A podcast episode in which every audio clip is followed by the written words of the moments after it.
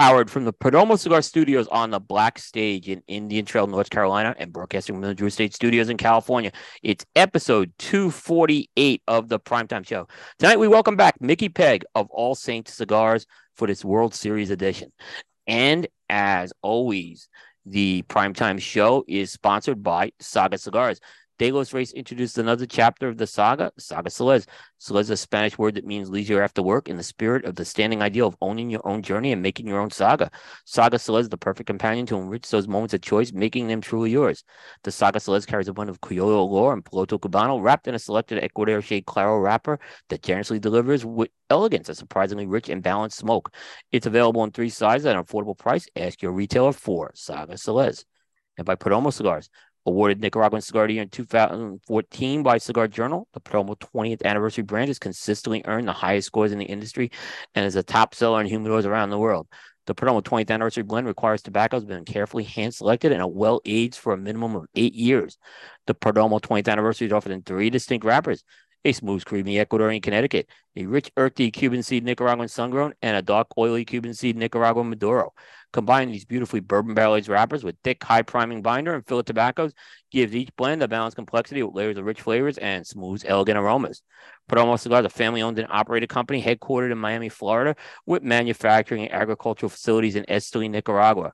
Perdomo's highly acclaimed cigar brands include the Perdomo Estate Seleccion Vintage, the Perdomo Double Aged 12 year vintage, the Perdomo 20th anniversary, Perdomo Reserve 10th anniversary, Perdomo Habano Bourbon Barrels, Perdomo Lot 23, Perdomo Inmenso 70, and many more. For great tasting notes and pairing information, check out the Perdomo website at www.perdomocigars.com.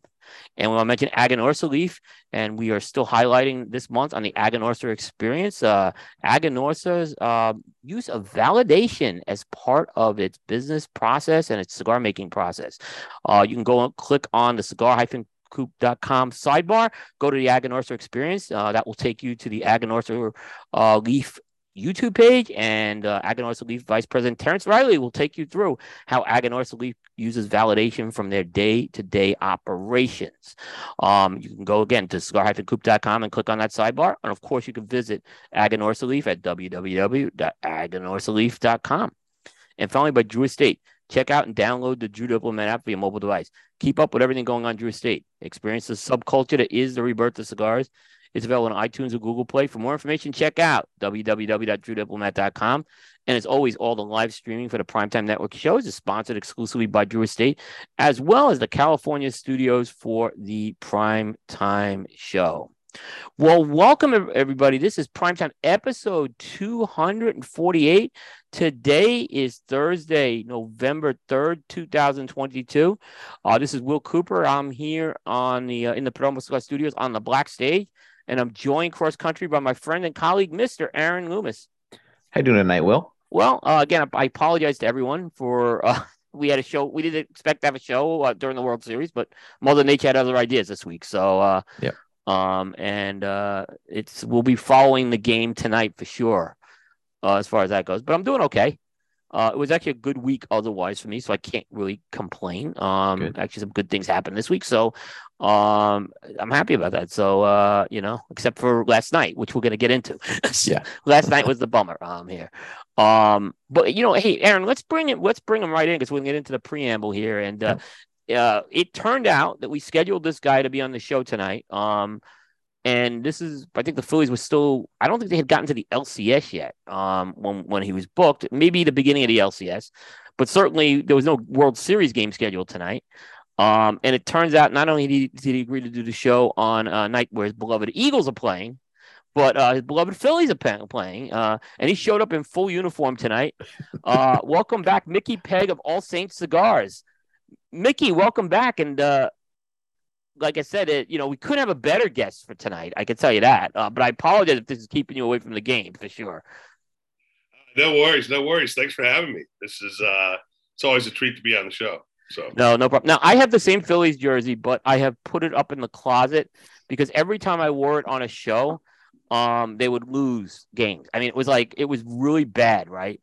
And then when they went, they, they had a little bit of a slump in um but right before the slump right before they fired Girardi, And I said, I'm not wearing it the rest of the season, my Harper jersey. So it's sitting up there right now.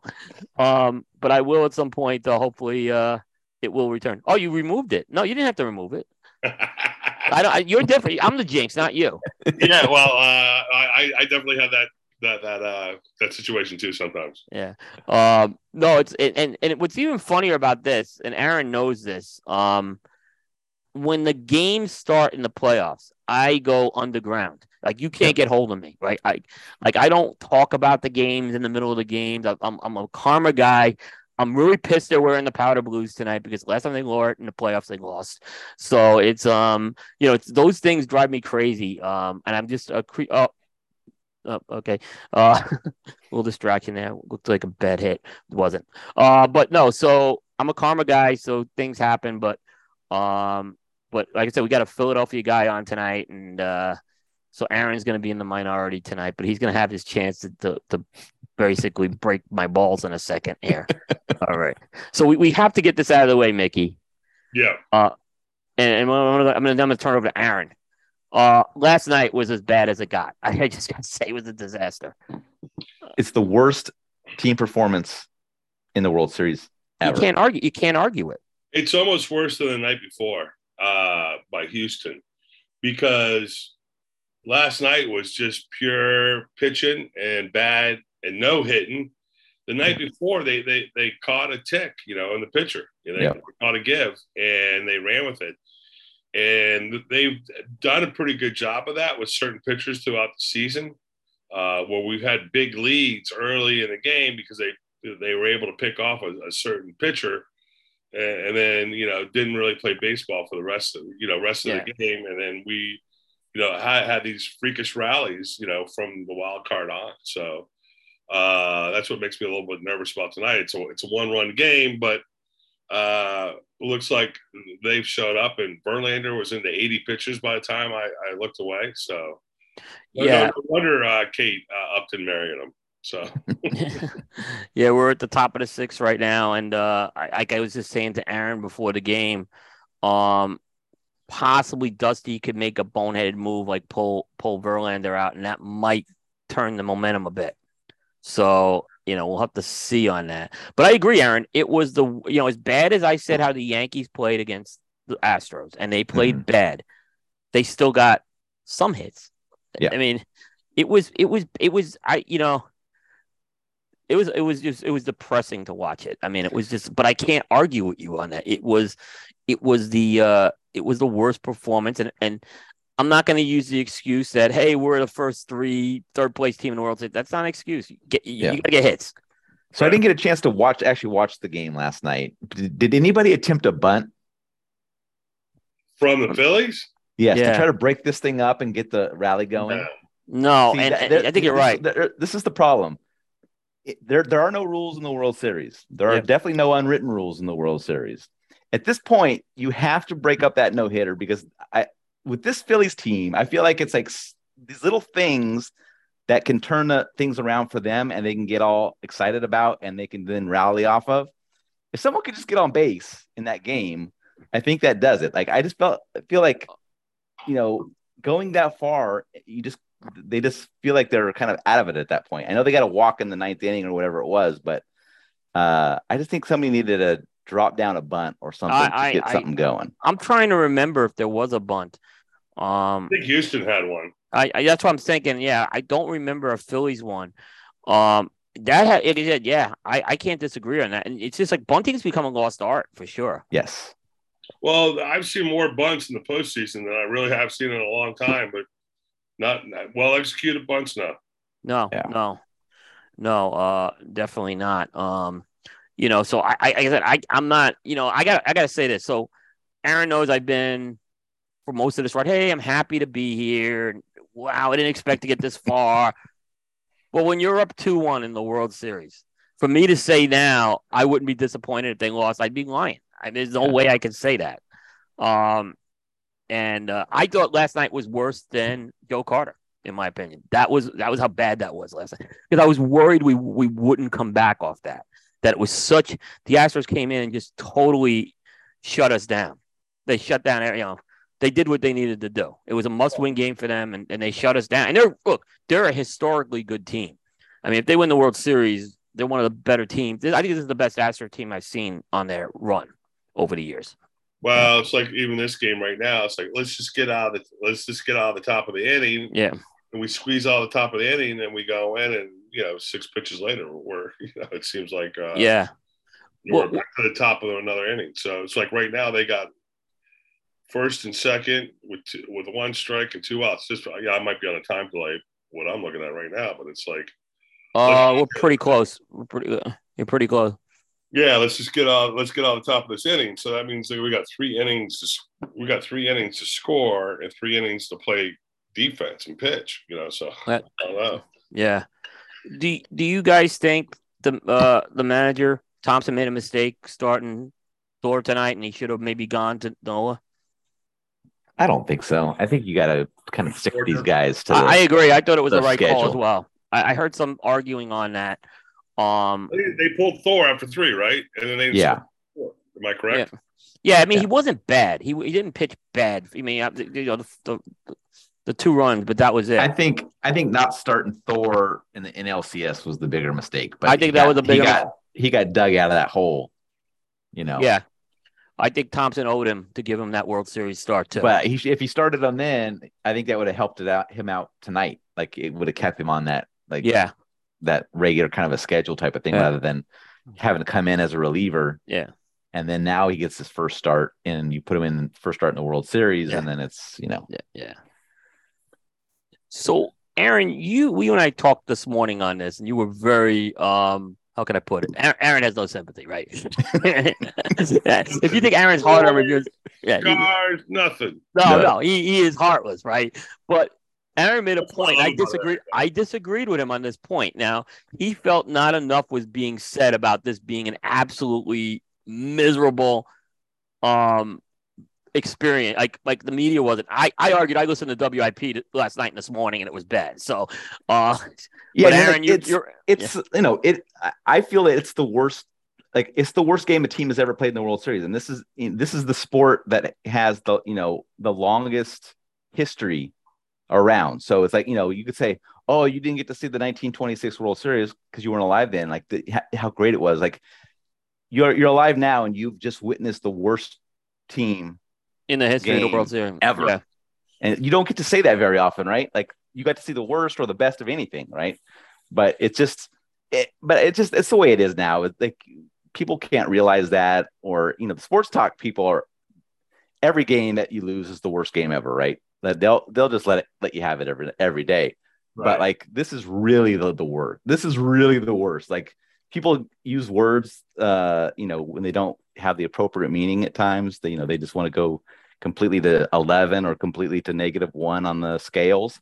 But like that was the worst. That was the worst game ever by a team in the World Series and it's just like it, it, gets bypassed by people by some people. So I understand non-sports people don't really care, but it's like um, when you see something at such a you know crazy scenario um like i don't know if anybody is a racing fan but if you watch the nascar race on uh sunday you would have seen something that was that crazy that happened um that you had never seen before so uh so things like that when the, like you still see like the best of things and the worst of things at, at our time that yeah. hadn't happened before it's pretty interesting i uh so Mickey, just so you know, I still like for years, I still will watch. Um, I still will watch K, KYW News. Like for years, I, I, get the stream here. Yeah, yeah. So I still watch the six, and that's the local uh, CBS affiliate for um the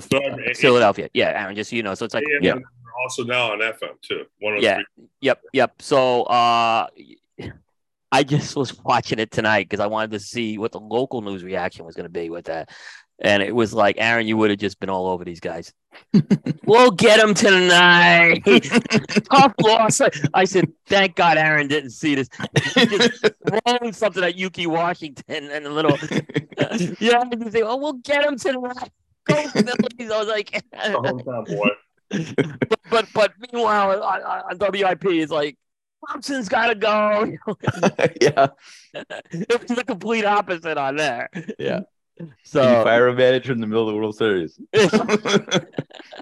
yeah, I know. So, uh, and I was just saying, like, and Mickey, you notice it's hot or cold in Philadelphia. There's no lukewarm temperature. Uh, yeah, uh, with the with the hardcore fans, I'll just say when it comes to sports radio. So, uh, um, the other thing that came up, and I, I just was kind of curious, Mickey, what your opinion. I know Aaron, what your opinion is going to be on this because I think we agree. Uh, there was talk, hey, maybe give the Phillies a parade. They they had a run. I say absolutely no parade. No you, you, you you have to. That's that's the right of You have to win it. There's there's nothing else. It's a participation trophy. Yeah, That's right. yeah. It, there's no, you know, and I I, I was If you're in a bowl game, this and this is what cracks me up. If you're in a bowl game or you're the NFC runner-up or the Super Bowl runner-up, you get rings. Yeah, they don't have Yeah. ceremonies, but it's like, why? You know, Yep. yeah there's there's few sports where like I think medals should be awarded for first, second, and third, like rowing, and not just because my daughters row. Uh, right. you know, I mean, those are sports that deserve, you know, whatever, you know. So, and they, st- you know, those are one of the few sports. Uh, there's a couple of them out there too, I guess, maybe gymnastics or swimming. Well, people have. If you're into that sport, people might remember who came in second. You know, they might remember.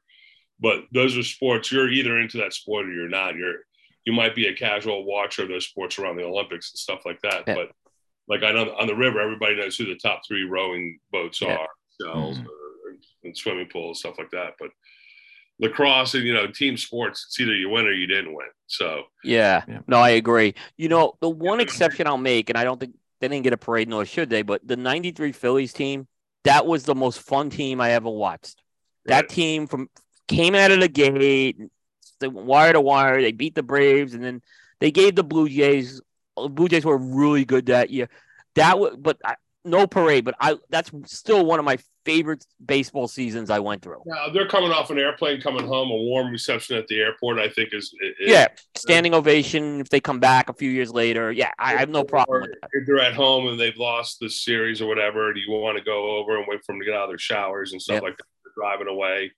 Yeah, absolutely. Give them that kind of warm reception, but you don't have a parade. No, no, no, definitely not. Talk about a parade. The last time somebody really talked about a parade preemptively, we freaking beat them in the uh, Super Bowl. You may, I, I remember that too. I remember that too. about the parade route and where to be, and people Yeah. were, and then we won the Super Bowl. So, uh, Uh, I, I, Mickey, I was living in the area when they were talking about giving Smarty Jones a parade if he won the Triple Crown. I remember there was talk about that. I'm like, Smarty Jones, a horse. yeah, uh, okay, in Philly, yeah, if you win the Triple Crown, yeah, They give like, a because parade. they had not won for like forever, right? No teams had won forever, so it was like Smarty Jones was the first since the Sixers, right? That had a chance to do anything, and they were talking about a parade for a horse. I was like, I said, "What were you gonna do? They're not gonna bring a horse to Philadelphia. I mean, it's just they're not gonna do that, right? Because they're going to get ready to, to uh, you know, basically syndicate him out. So, you know, put a carriage around him and take him around the yeah, exactly. They're gonna whisk him, get him a nail or something in his toe or something, like or his foot rather. Uh, but uh, just before we kind of get into some other stuff, uh, because we did, we're gonna talk cigars. Uh, Eagles are up 21-17 with the ball right now, so uh, I can't see where it is on the on the field right now.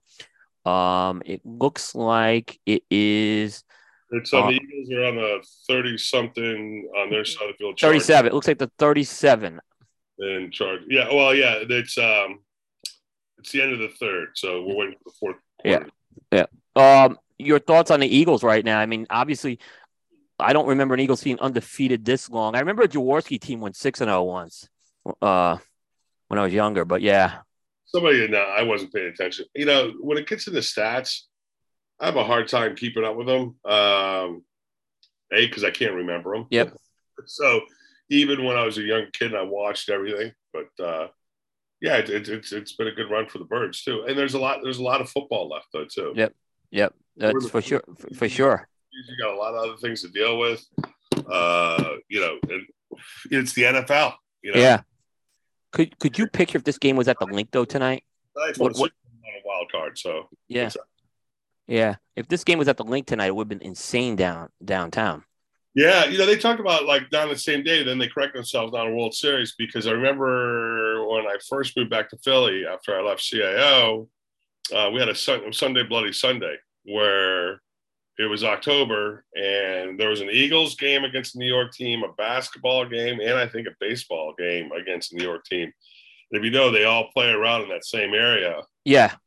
And uh, and guys were so excited for a full day of sports, but they're all passed out by like yeah, yeah, yeah. It, it, it's one of the few areas in any city where you can walk to all four, all the arenas where the four major teams play. Oh yeah, mm-hmm. it, it's I don't I don't know if there's others that close that I can think of. Well, you know, it's funny because tailgating for the Eagles, whether it's a one o'clock game, four four four thirty game, or eight o'clock game, they start they start tailgating at seven o'clock in the morning. Yeah. So and they and their drinking just keeps going. So it's like you know you don't even want to take your kid to like an eight o'clock game for sure. I went to Wing Bowl one year. I went a couple years, yeah. And it, I went to the midnight tailgate, and uh, it was insane. And yeah. I've been to Eagles tailgates, and this was everything like an Eagles tailgate. I mean, this thing went. It was all night drinking, and then everyone's like half drunk going into this arena to watch people eat chicken wings. You know, Aaron, it's a it's a full arena. They're going into the like. It, it smells be, like a buffalo wing shop. Yeah, too. yeah, yeah. yeah, yeah, exactly. It, it, it used to be the Spectrum, then they moved it to the to uh what was the Wells Fargo? Wells Fargo. Wells, yeah, so they would fill this arena up. It was it was un, the city would just basically give the arena like it was free to get into this thing. Hmm. And then what happened is uh the uh it was a radio station sponsoring it, and they basically WI, WIP. Uh, WIP, and I think there was a liability issue to get worried about. Oh, I'm sure. I think there was some cancel culture too with that. Anymore. Like yeah. When I went, it was I was selling mutual funds, and I, and it was actually we had the Lincoln Suite, and we were picking up. Me and a couple of the wholesalers were literally picking up our our customers, our financial advisors, at 4 5 o'clock in the morning, and we didn't get home until midnight that night because after that we all went out to that casino in King of Prussia. Oh yeah. oh yeah. What, what was this? You know, she grew up around here. You know, I'm Philly by adoption, so I was like I lived in the area 14 years, so I was kind of adopted as well. Um, but yeah, it was um, you know, and I never, like I said, I never growing in New York. There's not base. It was more of a baseball town than a football town. It, it, it was. I mean, because by because at the time the Giants and Jets were bad for a while. Philadelphia, it's Eagles, and then everyone else is second unless they're in the finals, like like this year. Right. Yeah. Uh so so yeah. So um just to kind of say what I lit up tonight, uh I lit up the St. Francis huge because I need St. Francis tonight to help out. Huge. yeah, I'm actually smoking. And I need to go I need them to come huge. This is one of the original, one of the first ones rolled. So it doesn't even have a, a regular trade band on it yet. So, nice. oh wow. Um, but Mickey, uh, um, ironically, two days ago was All Saints Day. Yeah. Uh, and that was the third anniversary of your company. Yes, it was. Um, we actually declared uh, November 1st was on your show. I don't know if you remember. Yes you asked a question uh, when the contracts were finally done. Yep. Because me and Frank had had money in escrow, and uh, and I was like, I couldn't remember. Like we signed the contracts like late October or something. I'm saying the date, and my wife was in the other room watching. She comes yelling out, "You dumbass!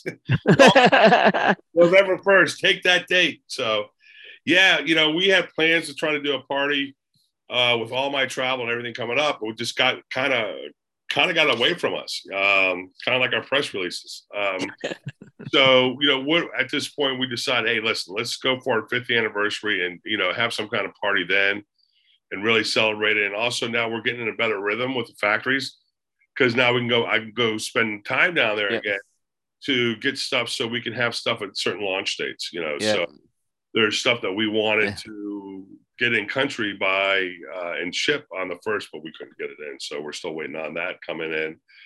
Uh, we we and we got a little behind on containers uh, with the hurricane, just because they weren't sending them out because they didn't know where the you know where the hurricane was going or where it ended up. But uh, we have another container coming in. We have a couple back order situations, but nothing nothing that a couple weeks won't solve. So right, right, right.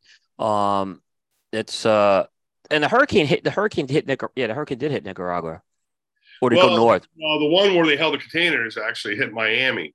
So uh, didn't hit Nicaragua. Went through. Okay, there was one that went north. I think. I think there was one that went north yeah. to Nicaragua. Yeah. So the one, I, the one I'm talking about was, and we got caught up with that is. Um, well, because you're on the Gulf Coast. You're on the Gulf Coast. Your warehouse. Right. right? Now that warehouse on that hurricane. Uh, right. Oh, this was another hurricane. This wasn't the. uh No, the one a couple weeks ago. Okay. Yeah. So, and most of the fact, most of the warehouses in the South down there shut down. Uh, so my stuff ships out of a different location. It, it comes into Port Call in uh, Miami, comes into Rocky, and then it goes over to La Palina. La Palina does all our fulfillment. And uh, La Palina didn't really, they didn't have any issues to the warehouse. Where they had issues where people had to take care of their own houses and take care of their mom's houses and take and and Rocky had that a little bit with his warehouse. I was talking to Nimish the whole time and listen, if Nimish was on the line helping pack up boxes, they were really short staffed. right. No, we, we, we were supposed to have it on KMA, and that was the weekend of the hurricane. Yeah. Um, that was the weekend you were in Charlotte, and I was not doing. We had no KMA that weekend. We had to cancel it. Um, and that's how I was able to meet you like at that time because that was right around when, when all this happened. Right. Yep. So, so yeah, yeah no. I drove home. Mm-hmm. Yeah, he drove home. That's right. And then you, hey, and then he messages me from home. You made record time. I can tell you that. Yeah, well, I ended up jumping on your show at the end of that night. Your uh, right, right, right. I wound up the drive, and I started having cocktails, and I was up till like one o'clock in the morning talking to somebody. I don't know.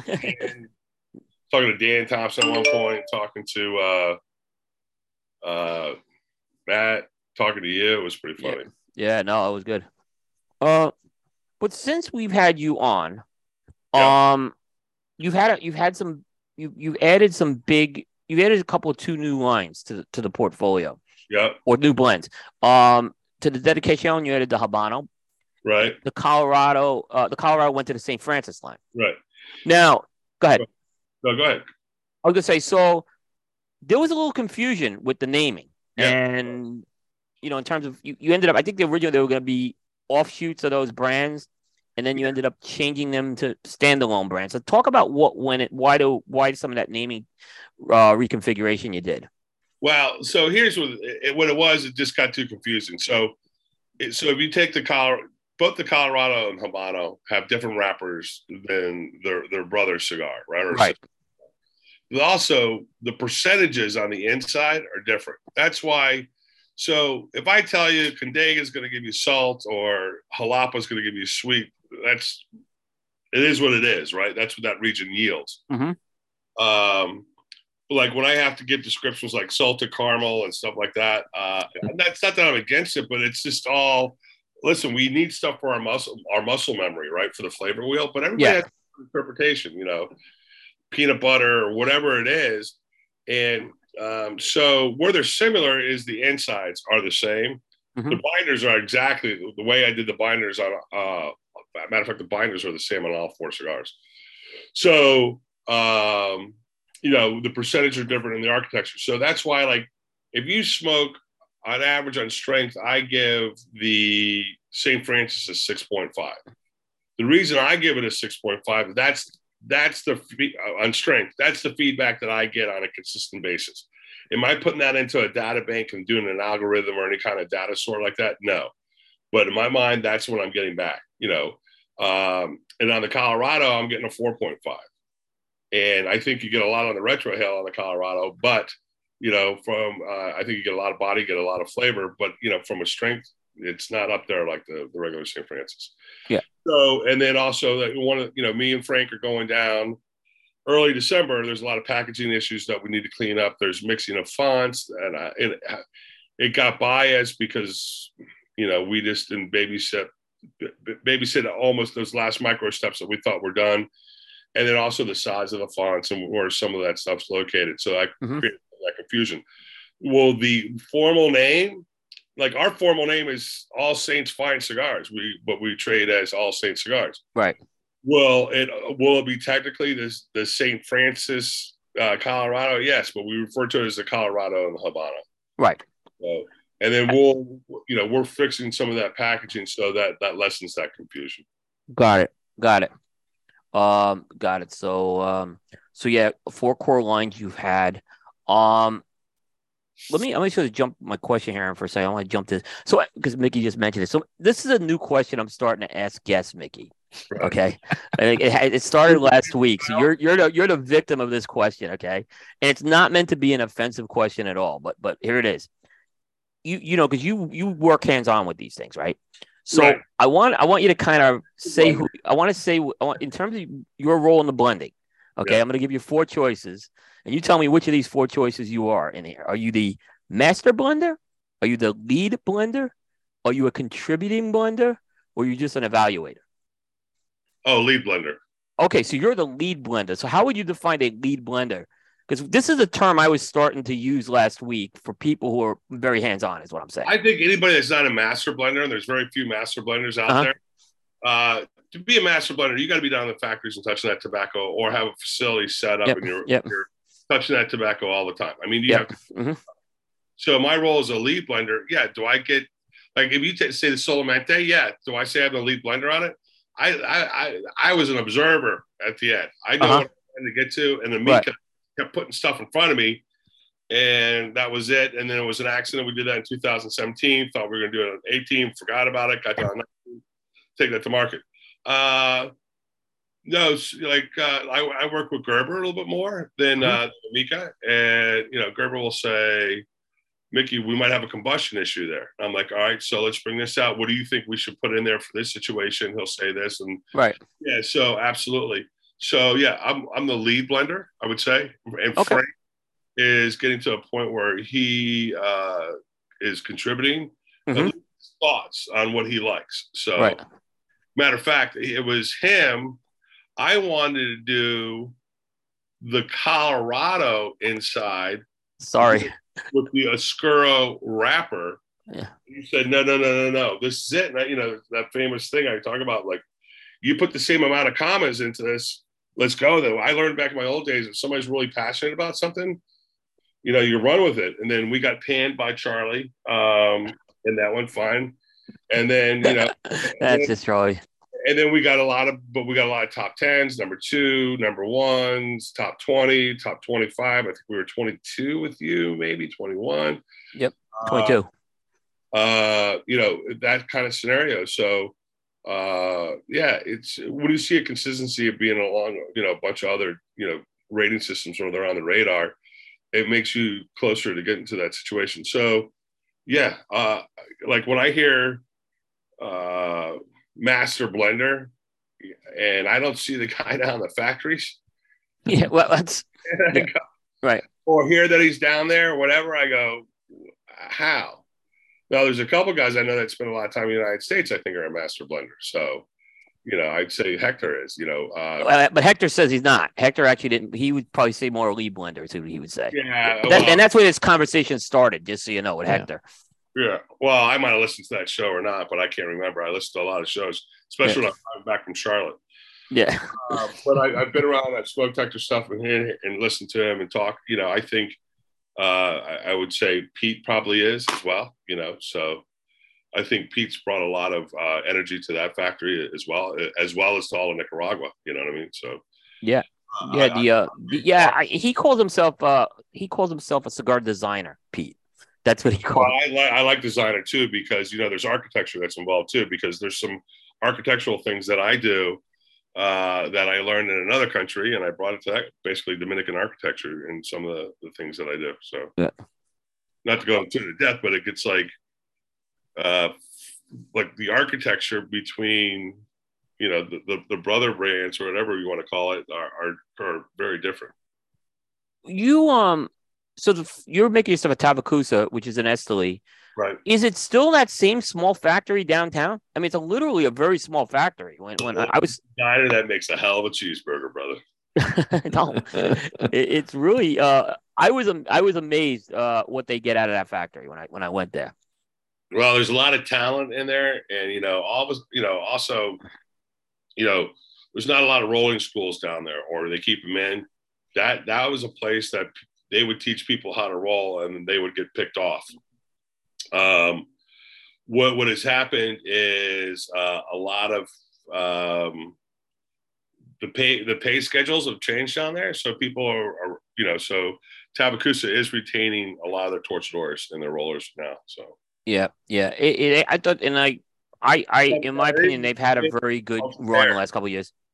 Well, they did. So that receiving dock is uh, they're that they're using that area.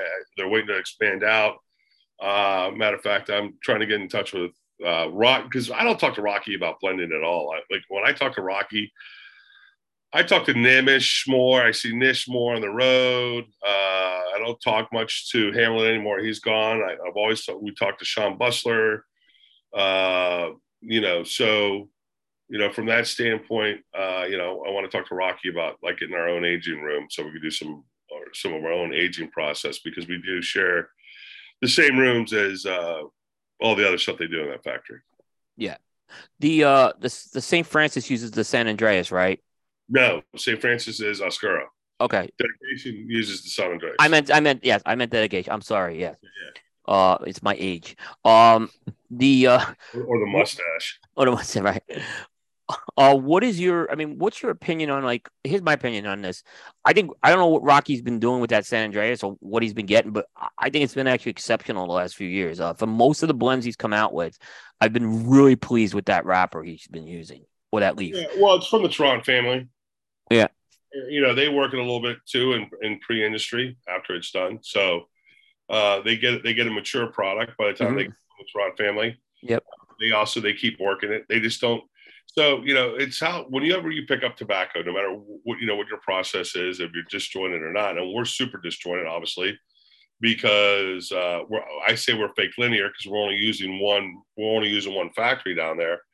Uh, but what, what they're what what they do is if you keep working it afterwards. So like, uh, and I again like if you look at what Skip's doing, he's he's doing it so he has more control of the product. You know, yeah. time he makes the purchase of it and he probably, you know, I don't know, he maybe be able to purchase a little bit earlier, maybe save a couple bucks after he gets into a rhythm, and then do the right things that he wants to do with it. So, you know, there's a lot. They say there's a lot. There's a secret sauce, like literally a sauce, that happens in pre-industry. That mm-hmm. the, the, final stages of fermentation, um, that has that gives everybody their own little distinct piece. I guess Padron's the most famous for that out of uh, uh, out, of, out of Nicaragua. And then, uh-huh. you know, Plasencia is up there too. Uh, Oliva definitely has their own uh, secret sauce or juice that they use. That's part of that that ending period. Yeah. So it's constantly being aware of what your tobacco is and where it is in the process until you actually utilize it and put it into a cigar, which is important.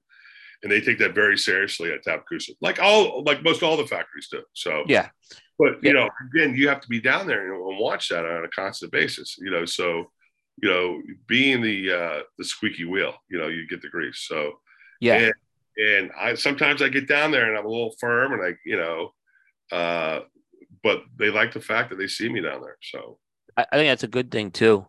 It's a good thing as well. Um, it's harder when you're building a brand because I have to be the face, I have to go on, help get on the shelf, get brokers, manage distribution. Um, do the marketing, keep up with social media. I have a lot of help by a guy named Mike Dove, uh, who's helping me behind the scenes. He's working with a couple other brands too, as, as well as lounges. But uh, there's a there's a tremendous amount uh, of things that you have to do in any given day. You know, it's like uh, on Mondays. You know, I, I get home on a Sunday. I like Mondays before I get back out. I, I like like for me to call you, and you not to call me. You know, right, right. So, yeah, doesn't yeah. always work out that way, but yeah.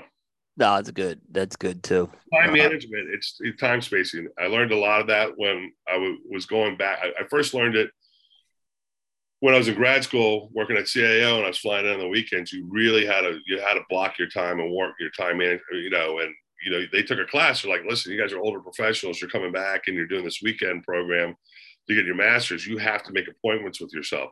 So it's, it's constantly doing that. So I, I still try to use that practice to this day, and it helps you from not going completely neurotic and uh, anxious. When when you um, Phillies just got out of a real jam in the ending, just you know, so this was good. Sorry, but um, The uh, when you came back in, like Mhm. you, you left the financial world, right? You didn't kind of double dip for a while. I mean, a lot of people sometimes will, will double dip with it, but you left and made the commitment to do this. No, that, that, that was a big thought. And that's what Yeah. that whole announcement was um, that, you know, no, November 1st, All Saints Day 2019, I'm all in. This is what I'm going to do. And then, you know, that container came in in February 2020, and it was like, still very excited about that decision. And then, uh, boom, you know, COVID started. And Yeah. I probably broke every nexus law there was in, in North America by loading up my car and delivering product to consumers and then running their credit card through the closest retailer. I had about 40 retailers that supported me, right? And so I remember. I remember when you were like doing stuff like that. You know, doing you were on the you, you were on the road earlier than most people, or, or I throughout the pandemic. I kept saying I didn't want to sell out of the trunk of my car, which I was doing, Right. but it was a different context. You know, I, I didn't want to sell direct. I was very adamant that we weren't going to do that. Uh, and even Frank, you know, didn't even bring up that conversation. He was like, it was like, what, what do you think we should do? And I was getting, I was getting reached, I was, people reaching out to me left and right, wanting to support me, friends, friends of friends, whatever. And uh, that's, that's what we did to kind of muddle through that time. And then I just got in the car and started grinding, you know, and I'm still doing it. I get to fly a little bit more now than I did before. Um, yeah, so I think we just got to 350 accounts. So That's Oh. very good. That's very good for three years, and one year shut down with a pandemic. yeah, yes. Well, well almost no distribution because remember that. So you got to cut out two months from the fact that uh, the container didn't come in until the end of February of 2020. So Yeah. Wow. So. Wow. Good job. That's a good job. Good job with that. Um, you know, another thing that you did, Mickey, um, and it is I think it was kind of quiet, but you've talked about it, is you have four core lines and you worked on really standardizing everything in those core lines. Uh box counts, the sizes. Um, talk a little about that because because I don't see a lot of companies standardized to the level you standardized with with, with, with the four core lines like that. Yeah. So one of the things we did is if you notice that a lot of the Vitolas are going to become the same name. So all the six by sixties we call huge. Uh, all the torpedoes we call miter, like the bishop's hat, the pope's hat, with the point out. That's our torpedo. Uh-huh. Uh, the Vespers that uh, as soon as I get some pictures and all that stuff that, should have been shipped November first. Yep. Uh, that's a four and a half by forty-four round. round. We're, we're calling them Vespers, and it'll be in all four lines, and it'll be the only cigar uh, that we have and that I know of where the actual Vitola name will actually be on the band. Interesting. Okay. Yeah, and we're launching those in boxes of 25 because we couldn't get the four packs that we wanted done in time. So we'll Mhm. launch that mid-year next year Mhm. you know, at the show. But we wanted to give it out the market because there's been a big response, and I've been doing this fun exercise with people. I'm out of them right now. I got some more coming in. Yeah. But like smoke the St. Francis, like a regular St. Francis, and then smoke my Vesper right after, and that that same blend and that same line. And they're like, "Well, I like the taste of this much better." And I'm like, "Yeah, it's a, it's a It was very good, by the way. I, I smoked the ones you gave me, the unbanded ones, and they were very good. And if you did the, I think I talked to you about that exercise, and we've been having a lot of fun with it. You got, I think you got you, you and uh, can't remember, maybe Eric got the last of those. So um, yeah, so yeah, and so what happened was is we launched that first line.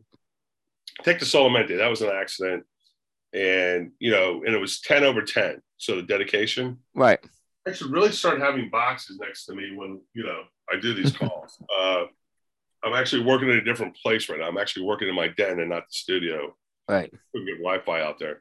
So that's a 10 over 10 cigar. So it's 10 cigars over 10. Right. That's the size that every retailer bitches about. Right. We came out with the St. Francis and we did a cabinet, 20 count box. And Mickey, everybody's like, Mickey, like especially those 40 guys are like, well, we're gonna carry everything, but uh you, you brag about how you came from retail. You make sure that these boxes are retail friendly. So thought about it and a little play like, how do we do like a 10 count box? And I'm like, oh well, let's do 12 count. It's a little bit more than 10. It'll be like shelf friendly. It'll also be event friendly. Uh-huh. So the cabinet style, 12 count box. So now I'm capturing more SKUs and less space in the Yeah. And there's been a lot of cases where the retailer really didn't understand that when I'm having that conversation with them. And they said, well, I got to face somebody out before I bring you in, which you have a 20% chance of that of your stuff, of your product making it in at that point. Right, right, exactly. That retailer right there and, and they take an order.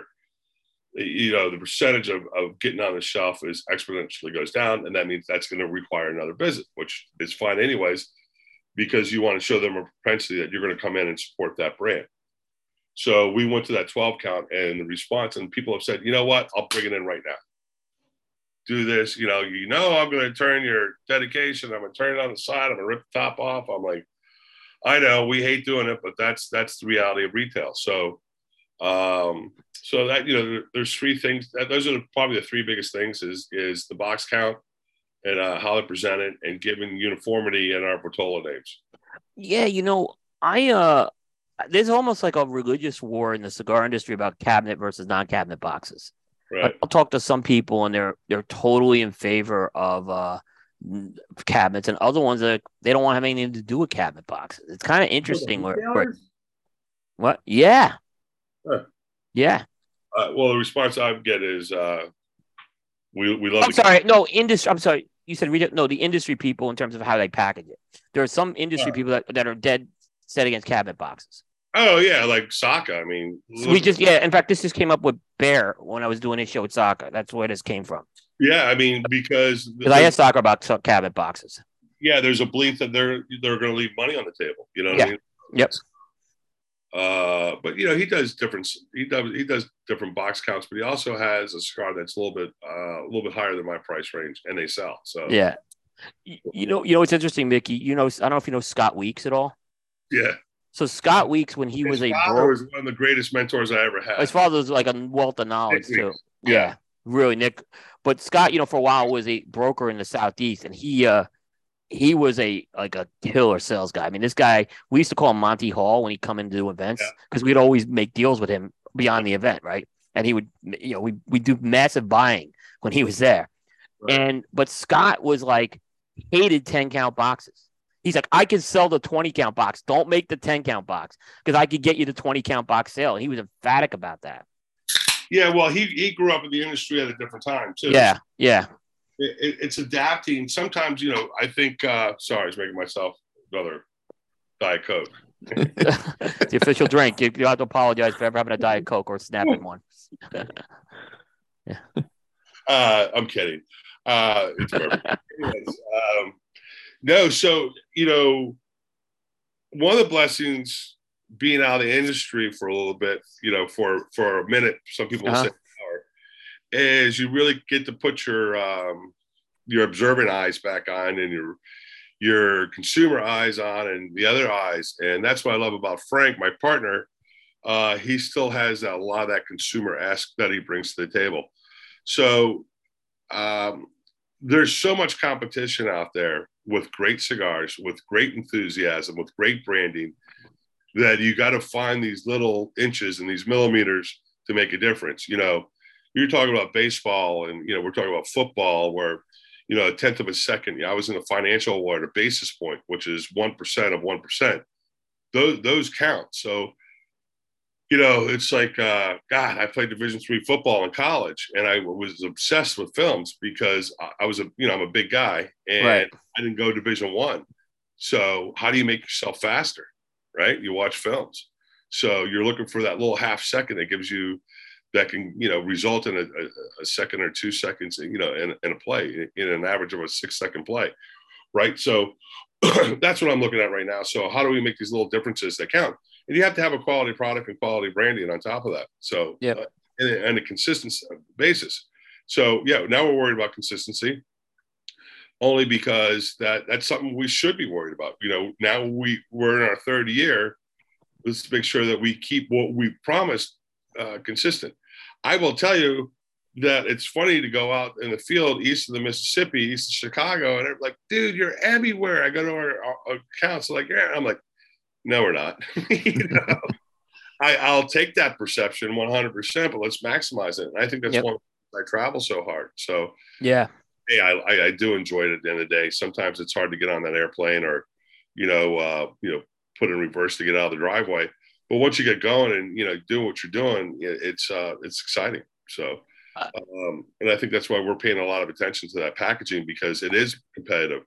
You know, when you know when I was at CAO, we were there was nobody around us. I mean, Rocky, I think we might even be selling more than Rocky at one point. You know, uh, I, I, can't remember. You know, Rocky now is, you know, 25 million cigars, 27 million cigars. So, um, yeah, you know, we just got to we've got to pay attention to that because it's still it's harder today than it's ever been to get on a shelf space. No, it's uh, it's true. More retailers, but yeah, it's more retailers. There's the, the space is still it, it, space is the space, you know. So mm-hmm. I mean, I I see I I don't know I know guys like Abe, right? I know some of my local guys here, and I see the uh the competition when these guys come in, and guys like you who are newer guys still, you know, you've been in the industry for a while, you have a newer brand, to get that shelf space, it it is a it is a hard effort sometimes.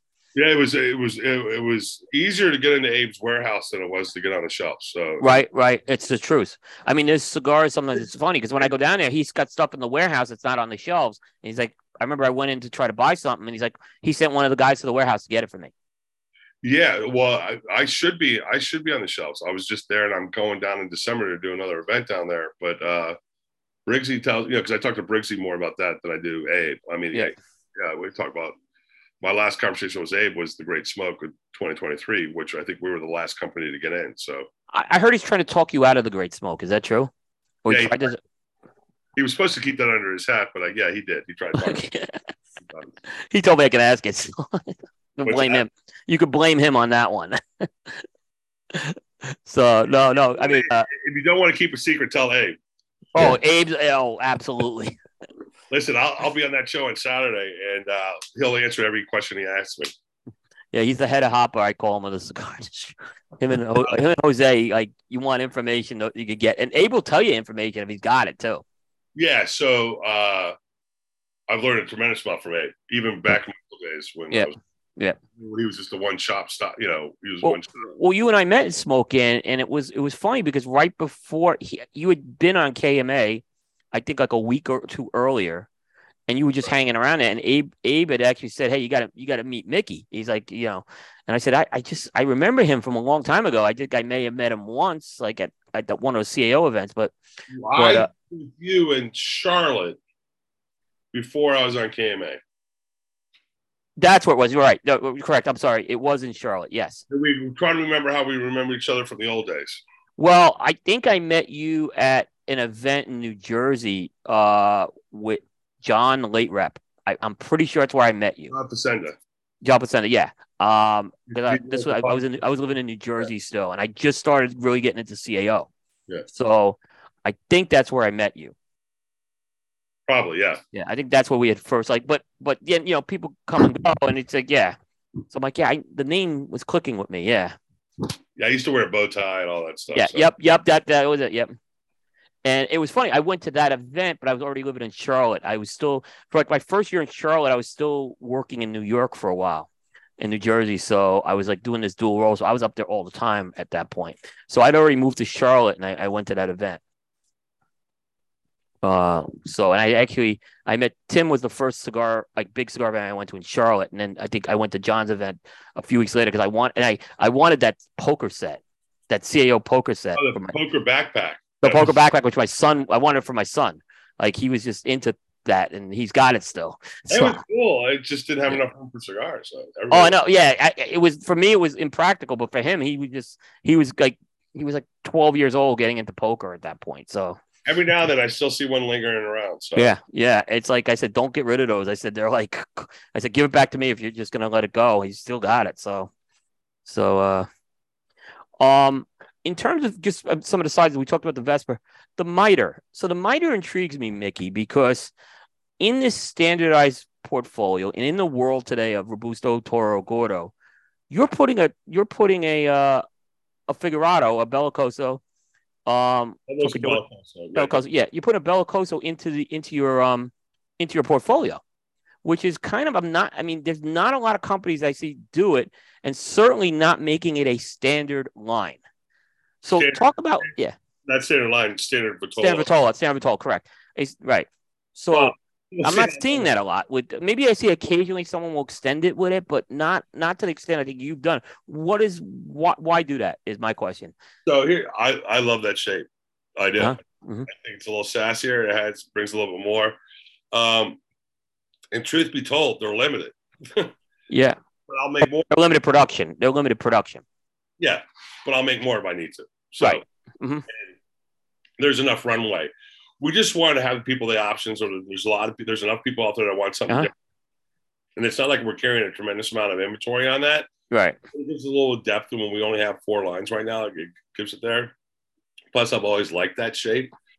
But I will tell you that our next line that's coming out next year uh, will be three Vitolas. It'll, pro- it'll probably be a Robusto, Toro, and a Gordo. So you're gonna break the whole standard model we just talked about. no, no, no, not, it's not breaking it. We grow into it. You grow into it. Yeah. Okay. That makes some sense. Look at the progression of how all these shapes came to light. We we grew into it. So Habano, even Habano, the the Habano and the Colorado, the miters aren't on the street yet.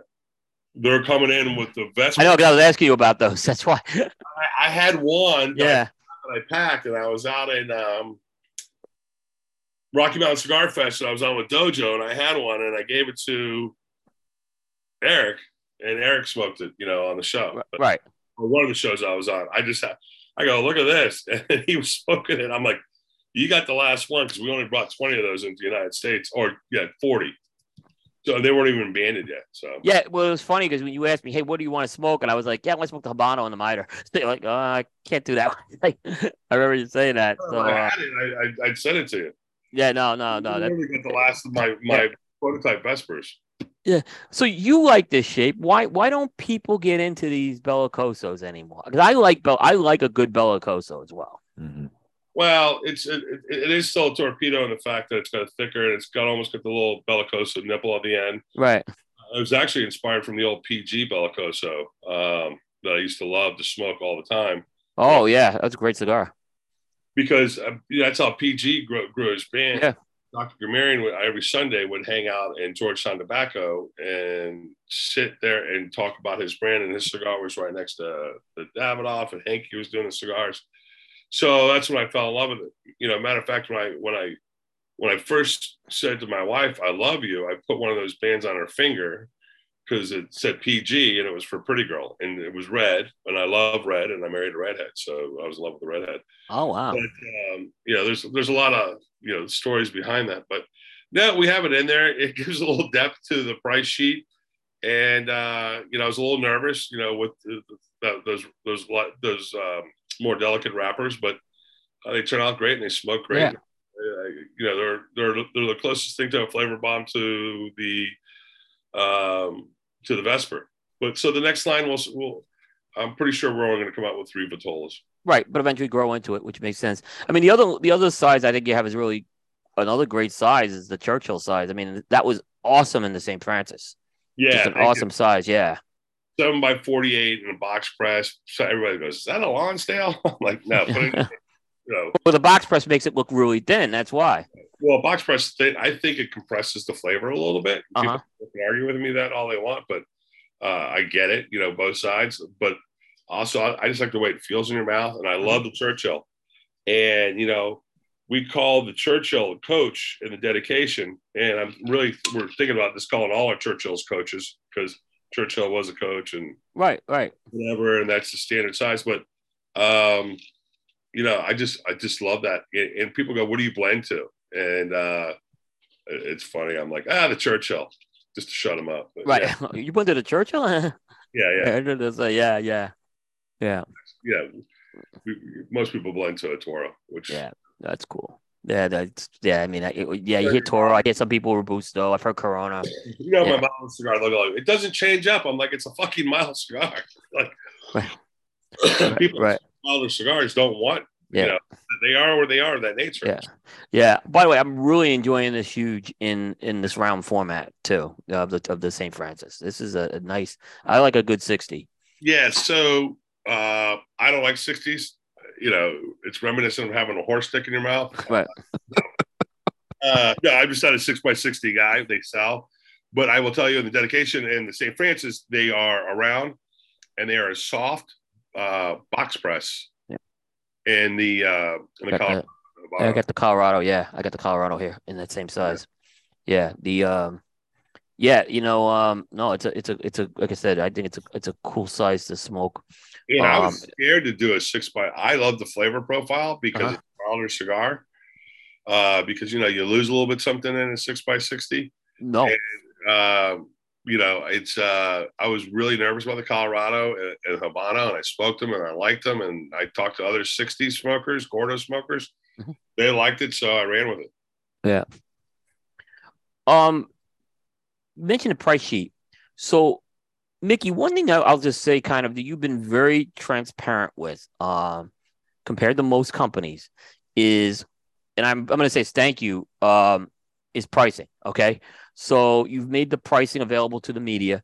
Um, at least you know Well, you made. talking about the wholesale, or what? You're supposed to give that to yourself. No, yeah, no, no, no, no, not the wholesale. The actual. retail. Here's the here's the problem I struggle with, Mickey. Like you've actually let me publish that you're doing a price increase recently. yeah. Okay, so that's the first thing you did. But see, the thing I've argued with many companies is I need their price sheets all the time, right?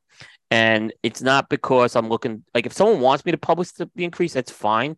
But if I have the price sheet, it's it's it's, it's one of the most asked for things in a, in a review, and it allows me to keep things current. And you know, there, there's always a fear of doing it. So I mean, you've been a lot more transparent with your pricing, but you you for a while held off on a price increase too. Yeah, we did actually. If you remember, you Yeah. we announced the price increase, and I called you 48 hours later and said no. No, yeah, remember that? That's what I was going to bring up. Yeah. Uh, shit, I should do that every time. I got double media press uh, exposure. no, you don't want to do that. It's just, Uh, no, it's no. when you when you rescind it. It's it, it then it's good that it didn't go out when it went out. Yeah, so we rescinded it, got out there a little bit, and um, we rescinded it. We we were kind of thought, thinking about it, and just kind of got the feel. We're like, and you know, we didn't finalize our whole budget for the year at that point. We're like, well, we're not spending this money on advertising. We're not doing that. Why why do a price increase if we're at one point we were willing to use X amount of dollars for you know, for for advertising or certain marketing pieces that we were going to do, why don't we just have, keep that translate so we can still be like that ten-ish dollar Yeah. uh, cigar on average. And so it was good. And then our price, because I don't think anything was bigger than three percent. So, and some of the prices that we showed you were were incorporated with their the price increase. Uh, there were cigars that weren't on market yet. So, um, Yeah. So No. Uh, by the way, just an update. First and third, um, in oh, not good. The Phillies just bungled the ball, and another run just scored. Yeah, three to Uh, one game. right Three to one game. Yeah. So this is not looking good for the Phillies right now.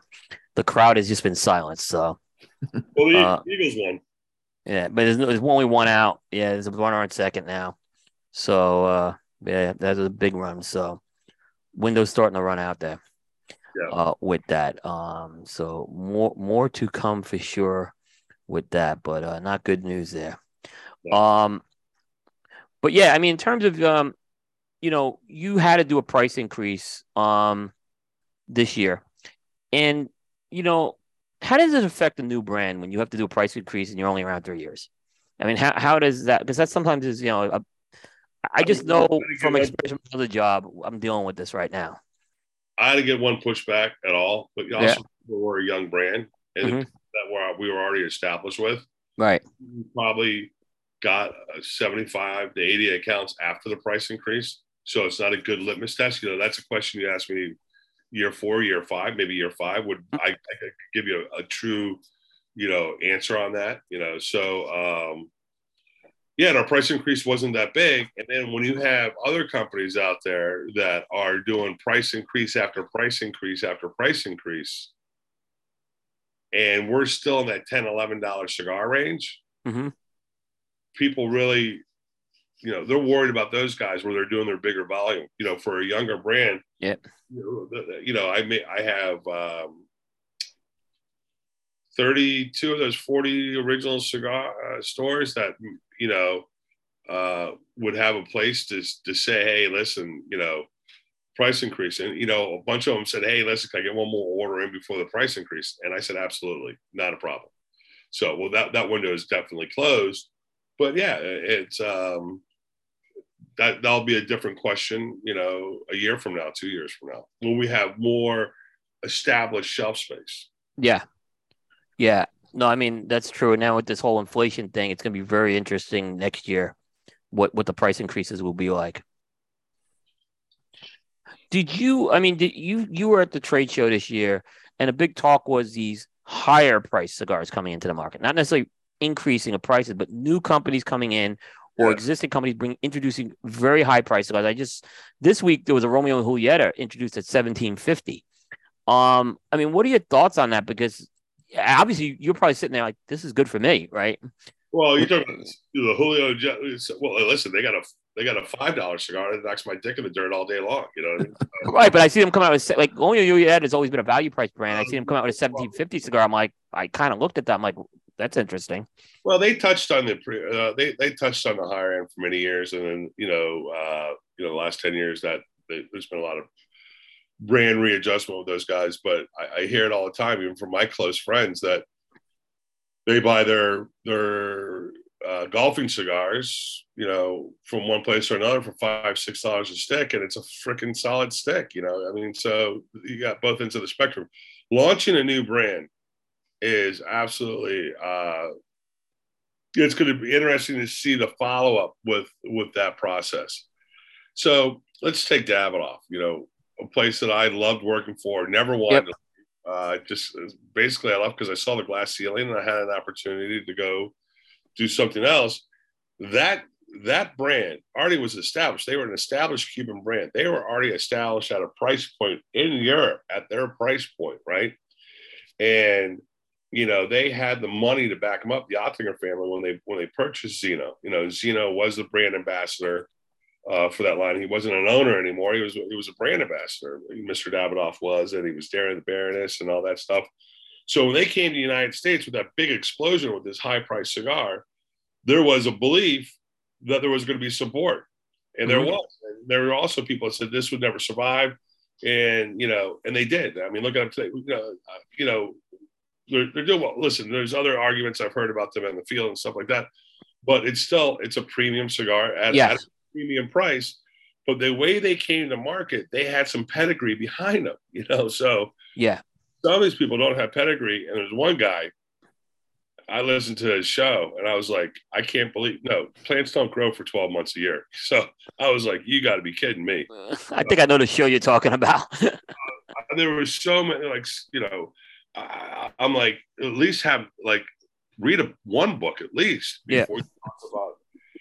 Uh, you know, so you know, fuck, we have how many growing seasons do we have? And you know, anyways, so um, yeah, so you have to have some kind of pedigree, eh, you know, coming into that. People other grow in other ways. Hey, listen, there's a value brand. I would love to have a six or seven dollar cigar. Do I have the capability of doing that? Absolutely, but we're too young to do that. You know, uh, I, I think there's a couple great uh, cigar houses right now that have two each each house has a killer value brand and i think people started to expect that all their cigars should be in that price range and that's unfortunate and where they weren't very expensive to begin with you know yeah. I mean?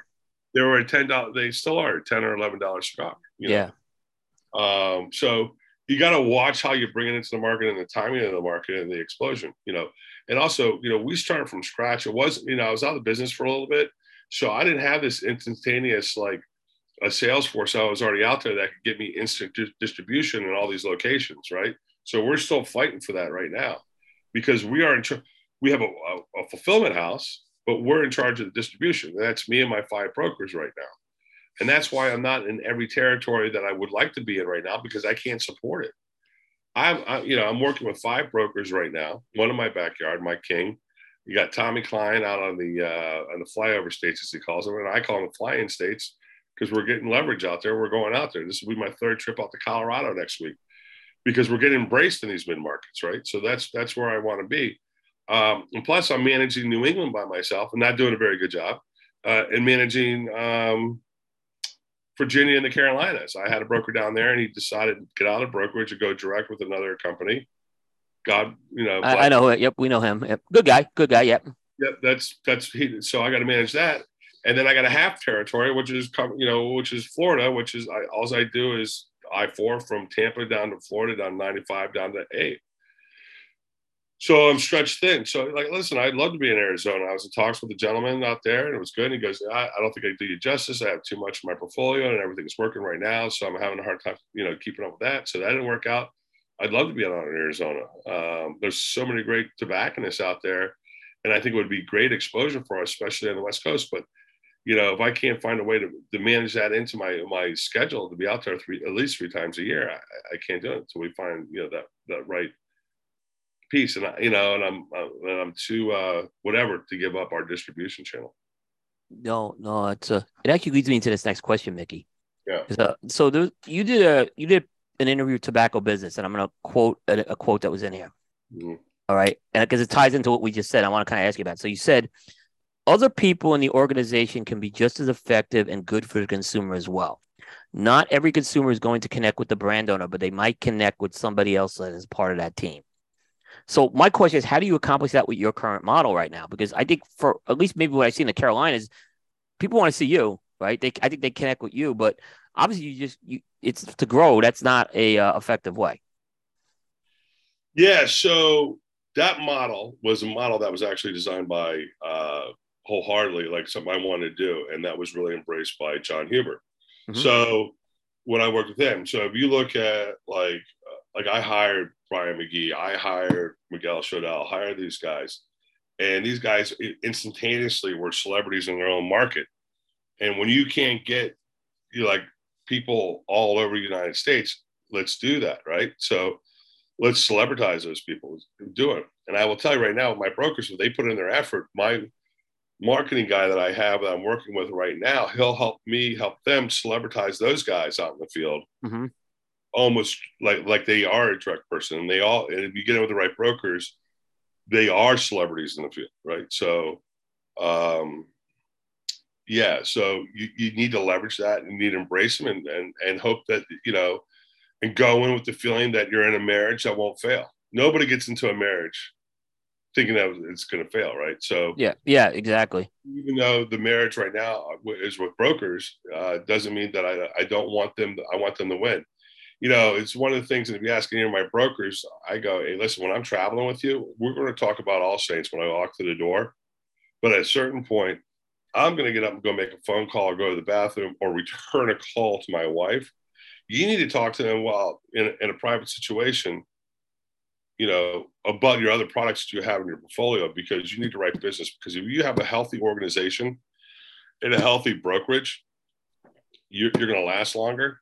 You're, not going to go upside down. And then you're going to pay attention to my brand as well. So, um, all I ask is give me the attention first when I walk through the door. Mm-hmm. Also gives me a chance to get caught up in some admin stuff that I need to do because there's constantly calls coming in. But when I'm in actually a sales call and I'm face to face with you, I don't want to be interrupted. The only I time. I would say is all like, hey, listen, my wife just called and she knows I'm on a sales call, so it's important. She would have texted me if it wasn't this important. And I never get pushback on that. So yeah, I thought you were going to ask me the the quote that my that Frank hates is "You're only as good as your last visit." So no, I didn't ask that. No, no, uh, that wasn't that wasn't. uh, you've only been to one tobacco shop. You've only been to one tobacco shop, and which is true because everyone's my thought process. They're all different. Yeah, I mean, it was interesting because it was another. When an article goes on, and I think you answered my second question already because you mentioned Drew Estate being successful, and I think they've done exactly what you said. They have like these. They have these reps who are like they come to events and they they outdraw brand owners. At least in the Carolinas, at least the guy we have down here, Will, he's just a machine. The, the two at the time that were doing that was uh, CAO and Drew Estates. So uh, uh, Jon Huber was the one that helped actuate that uh, when the way we branded those guys. We, we were branding our sales guys too, as much as we were branding our company. Yeah. We want to create that hype and that draw. And then Jonathan did that right away with his buddies. They all had their nicknames and stuff like that. And I think yeah, even Al Rubin went they went down that route a little bit with the Road Warriors or whatever you called them. Uh, yeah, the the road probably Road Warrior. Yeah, I I remember that as well. Yeah, so I mean that's that you know explains it. I think, and my other question was why others aren't successful, and I think that's a fair point. Uh, if you don't do that, you know it's tough. It is very tough then to kind of get get the get the attention there. Oh yeah. So you need them to be able to do the stuff like, um, all right. So for instance, part of my, I come in, I meet with you, and I'm with a broker. If it's with me, it's the same thing. But if, if I'm by myself, right. And I'll actually make sales calls in, in, broker territory if I have time, even when the broker's not there, just divide and conquer and really kind of wrap up that territory and kind of really kind of capture it. Yep. So you bring in a decent amount of my product, right? And I say, all right, when can we do a soft cut and light or something before then? Uh, well, like don't walk out of there without that appointment to come back in and do that little cut and light or that little pop up. You know, I say, well, you know, well, if I have a broker, let can the broker come in and do that? Because I, I don't know when I'm getting back here again, three months, four months, whatever right it is, and then that tees it up for when I come in and we and I'll do an event, you know, after that, and we'll schedule that out in advance. Yeah. So that system has been very helpful and worked before. So um, I know that's very effective because I've seen other people not do that, and you're right. I see a lot in my territory, especially, I've seen it. Yeah, and I see their stuff on the shelf, and I'm like, you know, how long is that going to last? I'm like, yeah. All right, well, when something opens up, I'm, I'm here. Yeah, yeah exactly, exactly. All right, a couple more cigar related questions. Um, we talked a little earlier about Solamente. Uh, that was your first. Te- technically, that was your first line. It was limited. Kind of happened accidentally. Yeah, accidentally will we see another type of Solamente type yes. of project? Okay. Uh, next year you'll see Solamente 23. Oh, oh, that's good. So, the, so it's coming back.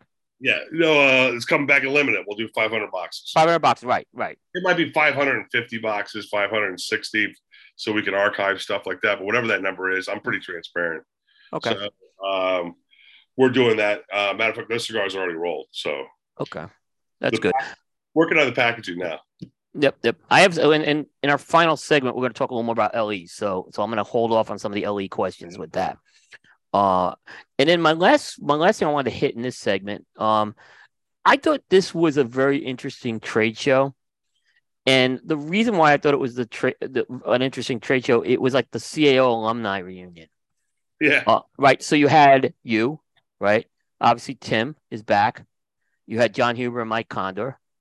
Uh, and then I know you didn't work with him, but you know Rick Rodriguez took over that brand for a very long time. So, Tim, right? Tim was back, yeah. So yeah, so it was kind of was that kind of interesting to have all this like a lot of that band back. Yeah, I know Rick wasn't really working with you guys, but he wasn't in the band. But you know, I I love Rick and I talked to Rick and I, I was friends with Rick back in the old days, yeah. even before the whole general. You know, before yeah. well, general yeah. by Navy into back and then the whole roller. That was about a two and a half year uh, progression. Right uh, before Rick took it completely over. I'm, I'm, sure he knew he was taking it over before then. Uh, yeah, I mean, I love all those guys. I yep. fun. I sat right next to uh, John, and I think I was two doors down. I was between John and Tim. Who was? Oh no, it was uh, coming from the hallway. It was there was an office there then there was John's office. Then there was my office. Then Mike Conder's office. Then Tim's office. Then Eileen's office. No, no, no. It went open office, and this guy Bruce got it for a while. It was kind of open office. Then it was John. Then it was me. Then Mike Conder. Then Tim. Then Jono, and then Eileen. Or it was the so. Yep we were all in the same row. And we had these glass walls in between us. Yep. So we like, you know, we'd hear, eh, Mickey. I'm like, oh shit, what did I do now? That I gotta walk by fucking Conder Tim. you know, yeah leave articles on Jono's desk all the time because I was addicted to the Economist, and there's a lot of stuff going on in Turkey and uh, Armenians and stuff like that. So, yeah. Oh, we can't forget Miguel and Brian were at the show too. So I mean, it was a it was yeah. a it was a big reunion there, so to speak. Uh, Barry Ben was there. I had Trevino was there. So yeah, Ed's yeah. not Luch. So yeah, I hired Ed too. I remember okay. making hired him out of when I hired him out of Sacramento. He was in a three piece suit with a little chain and all that stuff. Harry Potter. Now he looks like out of something out of Bike Week, you know. yeah, but I actually I, I thought it was. I don't remember a company like having like that many alumni at at a at a at a PCA trade show ever. I just thought it was a, a very interesting because trait. of the culture of what Jono and Tim built. Yeah, there yeah. With it, so. Yeah, you know when, when Tim was on the show a few weeks ago, he every time he quote his father, he'd go into his father's voice. Yeah. It was like it, it was so natural to him to just like talk as his father talked. It was it was it was it was hysterical. One of my, Uh, one of my favorite articles was a uh, cigar aficionado article. They did a whole father son uh, expose, Uh huh. And uh, or whatever you want to call it. I remember Dave Savona coming in to fly in to do that, and I was in there, and I got quoted in there, and I talked about the different dynamic relationships that Tim and his dad had. You know, he had a they had a brother relationship, they had a father son relationship, uh, and they had a president and a shut up relationship. you know? And you know, Jono would give if you were adamant or passionate about something, Jono would give you as much rope as you could to hang yourself. And Tim never hung himself, so Jono kept giving him rope. So you know, and you know, and his influence on the industry, and look at it today. So yeah. wish him nothing the best for coming back. So Yeah, I mean, I know when we had you on last time, and then when we had uh, Tim on, we spent a lot of time on the CAO culture and stuff because, uh, and we're talking a little bit of it now. Obviously, it. Uh, I mean, I remember just coming in at the end of that, um, but just there's been nothing like that since. I think with a company, in my opinion. There's never been there, there hasn't been a company. You could say maybe Jonathan Drew in the early days. Uh, Maybe, yeah. I, that's another one I would put on there. Probably, yeah. I don't think, and you know, back then people wanted jobs. Also, Jono and Tim paid very well. We were probably the highest paid people. I was probably the highest paid Right. sales manager or one of them outside of Blood Right. Uh, and our sales guys were probably some of the highest paid in the industry and, and well taken care of.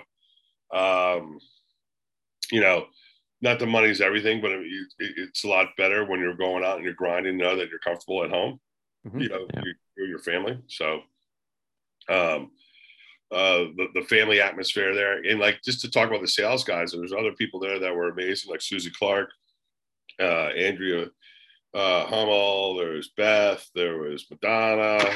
Yes, we had a Madonna. Uh, I'm forgetting a couple names right now. You know, Susie Clark. You know, she was at the front. And you know, it was the first and last face you saw when you came to visit. Um, you know, Eileen, and you know that that sisterly, motherly approach that she had to the company, Right. just the loving and daring, and very was very instrumental in the growth of the company uh, until Tim came back, and then you know, Eileen kind of went towards was still very involved, but you know, how was having kids. We're we're all having kids at the same time, but she was a mother. You know what I mean? So Yep. Yep. Yep. Uh, I still like Eileen's Dream. It's uh, it's actually one of my uh flavored cigars I still smoke. right. It's a good cigar. They spell a little bit different. Her name, yeah, she she's actually Aileen, but they, they Yeah, I, I found that out like later. Yeah, but they it up inspired by her is what I heard. for, yeah, for the packaging. Yeah, yeah, no, that's cool. All right, all right, Aaron. Anything we want to add to All Saints before we hit Mickey with some of the other stuff? No, I think you were pretty uh, thorough tonight. Okay, good, good. All right, so Mickey, are you okay? Well, you okay on time? Yeah, sure. Okay. Uh, I think So- my my wife and Donna went to bed. Uh, Okay. they, they they gave up on the Phillies. Well, no, don't. There's two runs. There's two base runners, one out, bottom of the eighth right now. At this point, I don't want to know until we're done. Okay, Yeah. we won't talk. We won't talk. All right. So, Mickey, this is our our cattle baron steak question of the night. Okay, and this was a little bit inspired by the visit you had here with me. All right, because we had burgers. Okay, so you cannot say cowfish. Okay, to the answer to this, which is where we had the burger. But I want to know, Mickey, the best place you go to get a burger. Uh the best place I go to get a burger. Well, in uh, Philly, Anywhere. It could be anywhere you want. If it's Philly, that's fine. I will tell you, I had my first Juicy Lucy last week in Minnesota, and they're known for their Juicy Lucy's. I only had one at uh, where were we? Farnes or whatever. Um, Was that where you were going to go with Ben? no, I went. Okay, because there's Juicy Lucy up by him. That's why. there's a couple of them, and we went to Sarnas is where we went. I went with Raul, Okay. who uh, runs Sodi's. Yep. So, and his good friend Dave owns this place called Sarna. So we walk in there, and we had a little time to f off a little bit. I went. I, I actually wanted to go see the world's largest pumpkin ever, which was in Anoka, but we never made it there. So he took me for a Juicy Lucy instead. Walking this place on a Saturday, absolutely packed. They're all watching the Minnesota game, and um, so so everybody's playing bingo at their tables. Everybody's cranked at one o'clock in the afternoon and you know, I'm not afraid to have a cocktail at an event, but I'm like, I'm not having a cocktail this soon. but everybody was playing bingo, and uh, and this juicy Lucy. What it is is that they put the cheese and some of the spices in on the inside. Yes. Uh, and it was that was top notch. I you know, uh, I I look forward to having another juicy Lucy. So for burgers, so like a standalone place. Uh, God, good burger. I don't know. Like uh around here, it's always cheese cheesesteaks for me. But so five guys, that's pretty lame. Um decent for like it, there's an argument if it's fast food is the question, but for express food, uh, it's not bad. Yeah, Five Guys is pretty good. Uh, I mean, pretty it good does have a drive-through, so I don't know that it's fast food. So yeah, that, that's the controversy of it. But well, it, they're using all real meat too. I think so. Yeah, yeah. I, mean, and they have, they have the best fries. I mean, their fries are, are top notch in my opinion. Yeah, you know, I'm, you know, i am gonna have to go with, uh, you know, I'm gonna have to go with Sarna's. Uh, uh-huh. in, in well, that's good to know. I think those guys were talking about taking me there.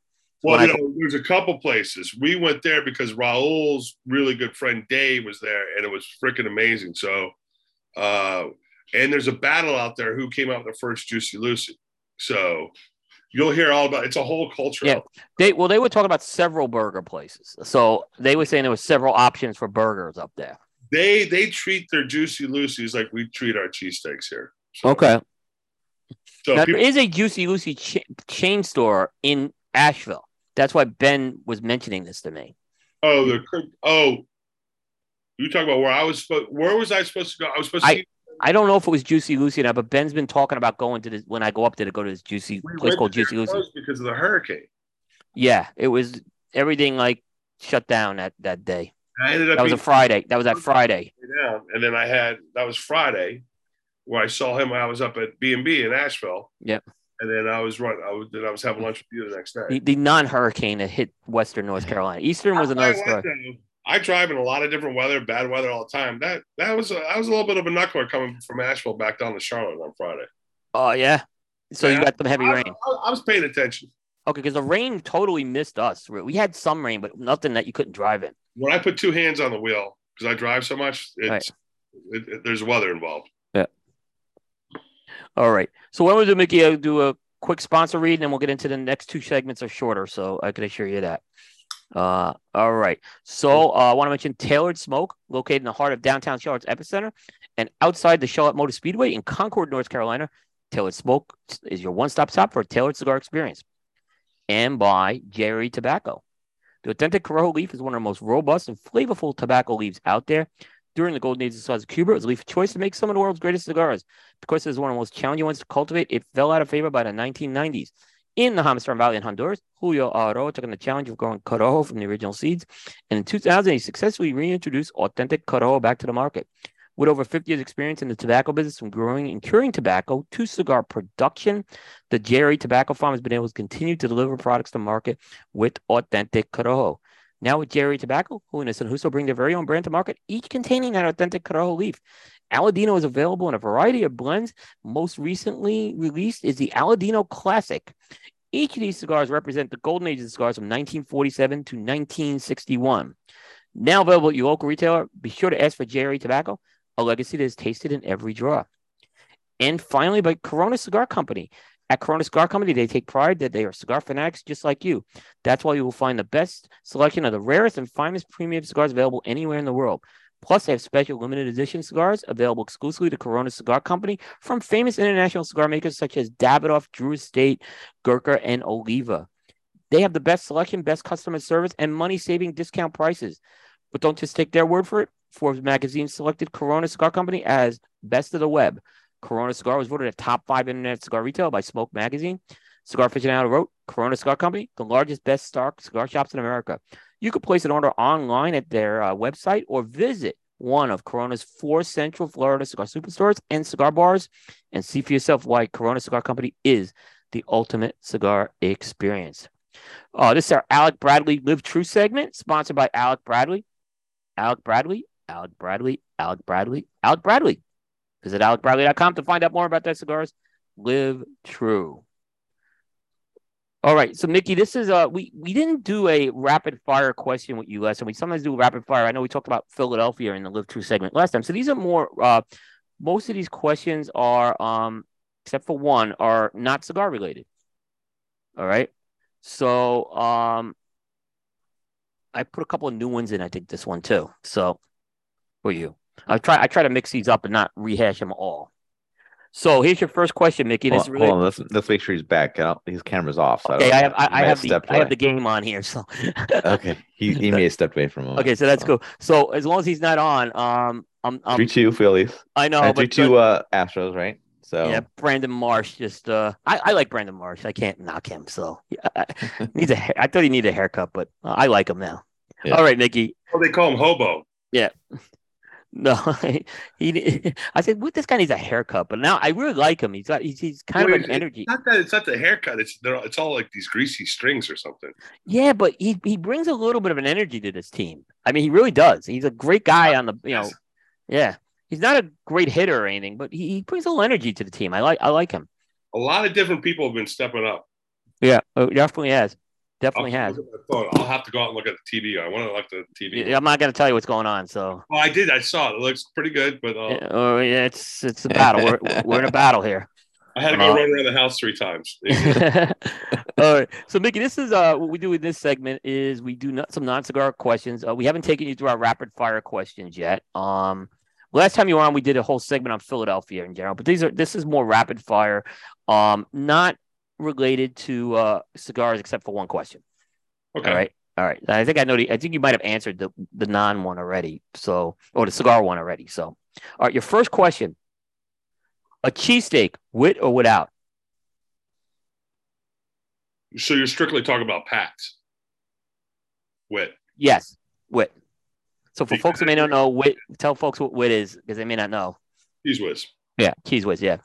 Uh, here you get the uh, we'll get like white American or Cooper. Pro, provolone it, yeah, probably it is really hard to get a good cheesesteak outside of Philadelphia with the cheese whiz. Well, yeah. So, yeah, Cooper White is like that's the secret, right? So, yeah. for a lot like Delco Steaks, which is here, it, it's you know everybody. People literally get in fights who has the best hoagie. First of all, everybody talks out of the jowls of their mouth in the Philadelphia. Yeah, let's get the Acme. We'll get some hoagies and yeah. you know uh, drink drink some lager so because uh, you know nobody can pronounce Yuengling, so they say lager. um, Delco Steaks, which is in Broomall. So if you come out Westchester Pike, not the main line, uh, which is three, uh, it's in Broomall. It's just west of me a little bit. So I'm about I'm about 20 minutes from UPenn, which is on the west side of the city. And then Delco Steaks is uh, relatively new, open up just before, right during the pandemic, and really quickly, you know, they have sesame seed bun, and I, uh, one of the, is the Cooper, and they melt it into the, the sharp Cooper white, and they and they melt it into the uh, melted into the meat. Yep. No, a, you know, I sent the dojo guys to John's roast pork. Yeah, well, John's is it's a staple. And, and and I and I had to like really twist Eric a bit. I'm like, Eric, go there and if you don't, if you guys do not like those cheesesteaks, I'll refund your money, is what I said, right? right. And they get there and they, you know, they see this and they're like, this can't be good, right? Because it's like a, it, it's a hole in the wall. I mean, and they loved it. They loved it. So, yeah. so now I think they're going. I think they're talking about doing. They're going up there. Um, I think next week. So it's funny. They're going to be an hour away from me, and you're going to be out there and I'm going to be out there. Yeah, yeah. They're, they're doing something with Cancel, I think, with the uh, their 10th anniversary cigar, right? Yeah, That yeah. famous. Yeah, yeah, yeah. yeah. So they, I think they're flying into Philly, not not Abe. So, uh, you know, Allentown, Bethlehem. I don't think they're flying into there. So I think they're going to probably make that make the pilgrimage again. Yeah, it's not it's not too far away, and yeah, you know, they have the anxiety of a sales guy or an owner, like, let's get to a sales shop. Like, I, I, I fucking hate these brokers sometimes. I love them, but they're like, you want to get something to eat? Like, no, dude. this is a two thousand dollar trip. I didn't land to fucking eat. I landed. Let, us get something done. You know. Yeah. Yeah. Yeah. yeah. All right. Second question. This is I haven't asked this one before. A fashion trend you would like to see make a comeback? Speedos. Um, fashion. Well, I don't know. I I thought you got to answer bow tie on that one. No, I was. I was. You know, I still wear a bow tie, not as much as I used to. Um, uh, I, I, was like one of the only guys wearing them at the time. Now there are quite a few of them in the industry. Glenn wears them all the time. Yeah. I, I don't have it. You know, all I have are bow ties. Yeah. Uh, Dave Ludwig was the guy our, our, Fuente rep for a long time here, and he was we used to call him bow tie because he always wore a bow tie. Yeah. Well, I've gotten walking into shops I hadn't been in, in a long time. Like, where's your bow tie? Go back out and try try this over again. Yeah. yeah. yeah. yeah. Uh, what what fashion trend do I wish? Uh, I don't know. I've always been kind of preppy with a flair, so it's like uh, you know. I, I, wish skinny jeans would go away. Uh, yeah. Can I answer, can I answer with a little? Uh, I would say halter tops when I have three dollars. That's just not funny. Yeah, yeah. You don't want to go to the yeah. Um, don't give any idea. Yeah. No, I mean maybe th- if you say something, I'll be like, oh yeah, maybe. Uh, yeah. No, no, the, the the ones I'm thinking of are all female related. Like I answered one on the dojo show once, and it actually did come back. So yeah. So well, my my my, my mother in law, my mom sometimes listens to the shows afterwards. Yeah, yeah, yeah. And I answered micro mini skirts, and they did come make a comeback for a well, short they time. haven't got their back in. Yeah, that's what it was last year. I asked it. Yeah. And my wife, who has a high standard with our daughters, and they're wearing them, and I see other girls that are wearing them, and I know their parents and what their ethics are about, and like. Not really fighting that battle. I mean, I, all... I didn't have that problem with my daughter. Actually, to be honest with you, it never never was a problem. So I never, we never really had to worry about that, which is, which is good. Uh, well, I'm very fortunate that I have three daughters that are very athletic and very confident about their body. Yeah. They do, and so yeah, we made it a point to make sure that we do that. Yeah, that's good. That doesn't necessarily mean that they need to wear fucking mini skirts, though. yeah, exactly, exactly. All right, musical bands like in your rotation, your playlist that you listen to. You know, it's funny. Garrett asked me that, and Garrett loves music. We uh, we were out in Iowa last week, and uh, we went up the English Bulldog, and it was about a four-hour drive there, about a four-hour event and a four-hour back, and we were just jamming everything. And I just love that old '80s. I, I loved everything across the board, from rock and roll to Oingo Boingo. Uh, oh yeah, yeah. Um, I like Irish punk. Uh, Tommy Klein, my uh, my my broker and buddy out in. Uh, St. Louis and that area. He listens to um, like like Irish punk, whatever, and you'd recognize some of the bands. But uh, if I can't think of anything, is I put freaking Dave Matthews on a rotation for some reason. I, I went through like a U2 only kind of uh, when I late 80s, early 90s, and if I get on the U2 kick, uh, I'm not as good with music as a lot of other people are, especially like you. But um, you know, I, I loved like the upstairs at Eric, everything from upstairs at Eric to Led Zeppelin when mm-hmm. I was growing up. So um, yeah, I, I, say Dave Matthews. Well, plus his his uh, his his drummer smokes our cigars. So oh, nice. That's nice. Well, he still lives out of uh, yeah out of Virginia. So no, that's nice. Actually, you know, we, we do a lot of the music show, and Garrett and uh, Matt are both really they've been contributors. We've had them as guests. Right. Uh, they both are very good with their music. So yeah. They can't wait to see you next week. Yeah, yeah, no, next month. It's next month, but yeah. Oh, next month, uh, and then go by go by Paisley Park too. That was neat. I well, by. yeah, I told them it's part of uh, basically, yeah. Um, it's gonna be it'll be fun. I know I'm gonna be. I, I gotta I gotta get my hotel finalized. You got you got to hook up with Raul Ramos. Well, that's where I'm gonna stay near Sodi's. Is is where uh they told me to stay. Yeah, Raul will get you around everywhere. Yeah. Raul, yeah. Yeah, no, so I'm pretty pumped on that, and hopefully the weather cooperates. Oh, go see Smolders too while you're out there. Okay. We'll give you the tour. Yep. I'm hoping to get down to to see Jeff Hogan's place too on maybe that Monday. So Jeff at um, Tobacco Grove. Yeah, Yeah. that's a little bit out. That's a little bit out there, but I think Monday. Yeah, I'll- no, no, uh, Tobacco Grove, right? Are we Yep. talking about- yeah. Oh, beautiful. I met with uh who did I meet with there? Jeff was in Arizona. Um I met with the general manager. You know, that's a big crux shop. So Jeff's office, Yeah. what that is a beautiful shop. And their uh, their Rocky Patel room was freaking killer. It looks like a mini burn. Wow. And Oh that- wow, that's cool. we had an early sales call, and that front room was there's there's two. There's like one right in front of the humidor, one off to the side of the humidor. Uh, it was filling up when we got there with all the regulars smoking cigars. Oh, I had a, we had a great time there. Nice, nice. All right, a pet that you would like to own besides a dog or cat. Falcon. You never got Falcon before. That's a good one. If I had time, I, I would love to learn falconry. Yeah, I was just uh, yeah. No, they uh, isn't there a famous Falcon place up by you, Aaron? Oh, there's one in Mm. Nashville. There Okay. might be, but I thought there was a famous Falcon place up there.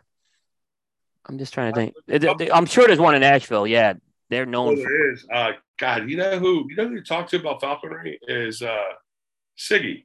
You know, Aaron Sigmond. oh, okay, yeah, yep. He's actually wrote articles about it. Oh, really? Okay, I've read his other stuff. Yeah, I didn't know that. Yeah, he, he- yeah he does stuff besides watches Yeah. and cigars. Nice. All right. So this is the cigar question. You might have already answered this, but we'll see. Your ideal Vitola size, shape, size. Wow, it's gonna be the miter. Uh, Yep, I figured it was. Yeah. uh, in the Vesper. There you go. I have to go with the Vesper, and I'll tell you why. Because we all smoke those. I say we all, like everybody does, whether you like them or not. When we're down at factories, that's what we carry around, or Mhm. Everybody. Like we go to Finca de Mesa, go over to Dave's place, whatever. Always have those. It's great little power smoke. You get a great understanding. Sometimes I think it's too good of a smoke. I, I think it sets a, a bad precedence for the other sizes in the line. something like that. It's a little bit thicker than a Lancero, obviously, right? So uh, it's uh, it's just a great, and you know, not just because it's a winter smoke or short smoke or whatever. I, I just think it really can magnify the uh, the blend. It's a nice size. It is a nice size. So de- depending on my mood, I'll probably answer either one of those. Okay. Good answer. Good answer. Okay. Um, best vacation spot for you. For me,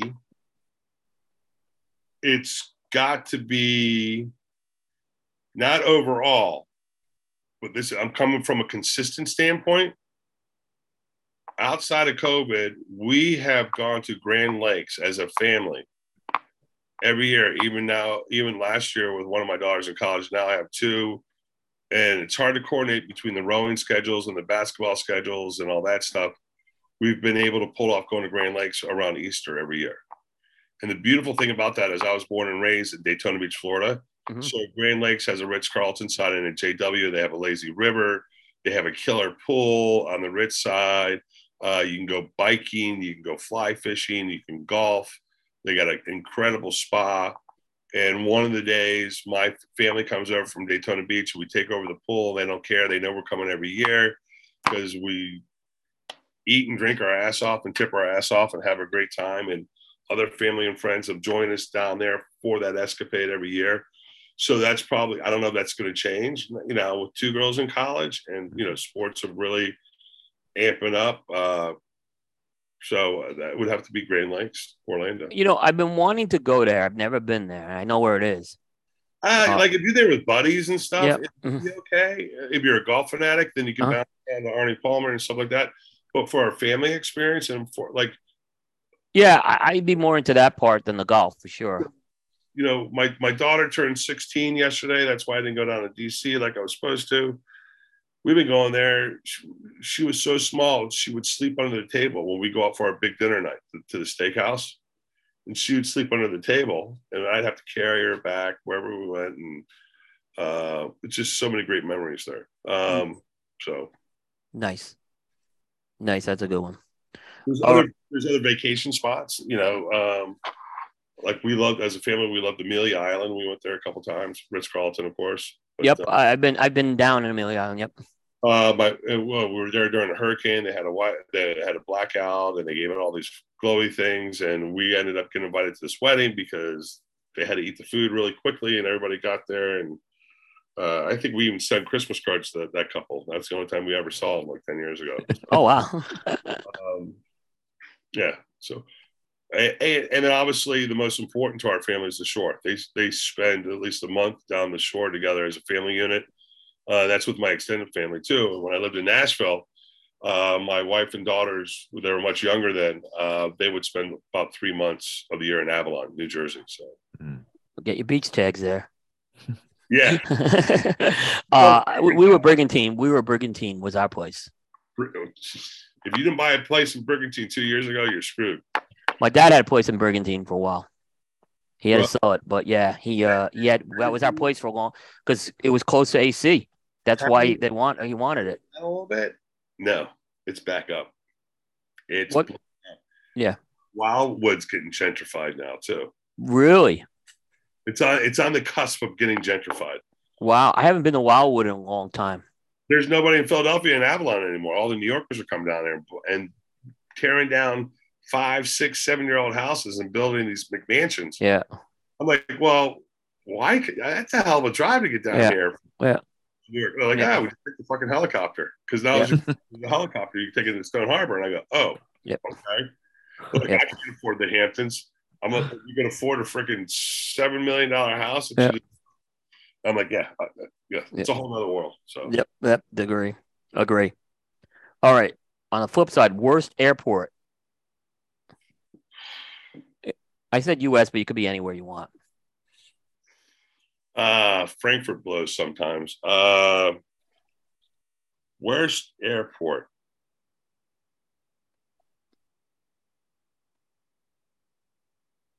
Houston, maybe. Uh, Bush, not Hobby.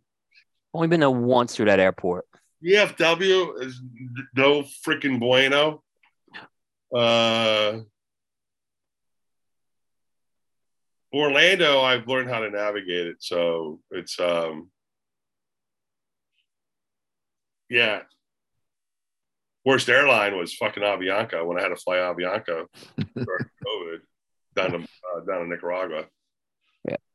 By the way, my worst airport's Baltimore. It's a Really? horrendous. It because of where the rental cars are. Yeah, it's a pain in the ass. Well, a lot of these places are like Oakland's the same way. You know, you got to Um, Houston was the same. Uh, DFW is like that too. yeah, Like you travel, you travel halfway across the state to get to the airport. It seems like uh, DFW is probably the worst, I'd say. yeah. DF that airport's so massive too. Like land wise, land the land on that airport's an enormous amount of land they got. You know, when you get to that entrance, it says "Welcome to the airport." Uh-huh. Like two miles. Yeah, and if you miss, and when you miss a turn, that's like for the rental car, which I did. You go all the way around again. Yeah, don't miss it. Yeah, yeah. All right. All right, Aaron, you can answer this. I want you to answer this one too. The best Phillies World Series.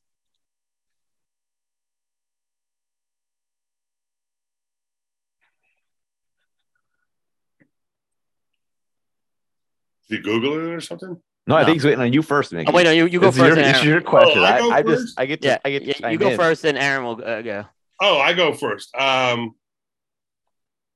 my personal favorite was the last one we won because I was going through the transition of CAO to finishing up my master's and all that. But if you talk to Philly guys, I think they're going to say 80. Uh, if you talk to my wife, she could still name the lineup. That's Tug McGraw was 80, right? So- uh, Corolla's 80, yeah. yeah, so my wife still can tell you the lineup of 80. Um, I think most of my buddies that are my age and they were quite young in 80 um, will probably would probably say 80. So me personally, because I wasn't a Phillies fan, I was I was actually back then I was a Braves fan because I grew up in Florida. Was Right. born- and I was a Braves fan because WTBS was the only team that you could watch on a, on a consistent basis. True. We, we couldn't even get WGN in New York for a long time. Yeah, W- well WGN you can get in Europe. I get it in Germany all the time. Yeah, but you couldn't get it in New York for the longest time. The cable stations didn't carry. There was an issue with the cable stations not carrying it. In Mexico and Central America, you get WGN quite a bit. Yeah, yeah. But it finally came. It finally came to New York. Uh, like when, when I was much much older. Yeah. Yeah. So not for me, but I, I, you know, my wife was sitting in here. and She'd probably say eighty, and she'd name me the whole lineup, starting lineup. All right, Aaron. What about you?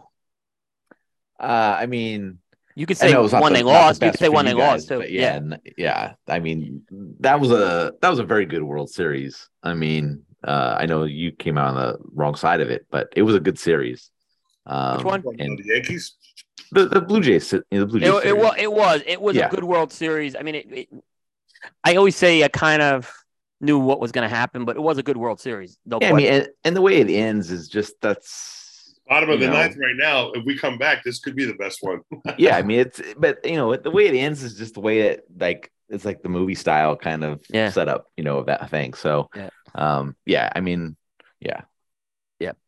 Uh mine mine was 80 for probably a little I mean, in 2008 was great because I never thought I'd see another World Series win, but 80 see, I was following the Phillies like in 77, 78, 70 they, they couldn't get over that hump.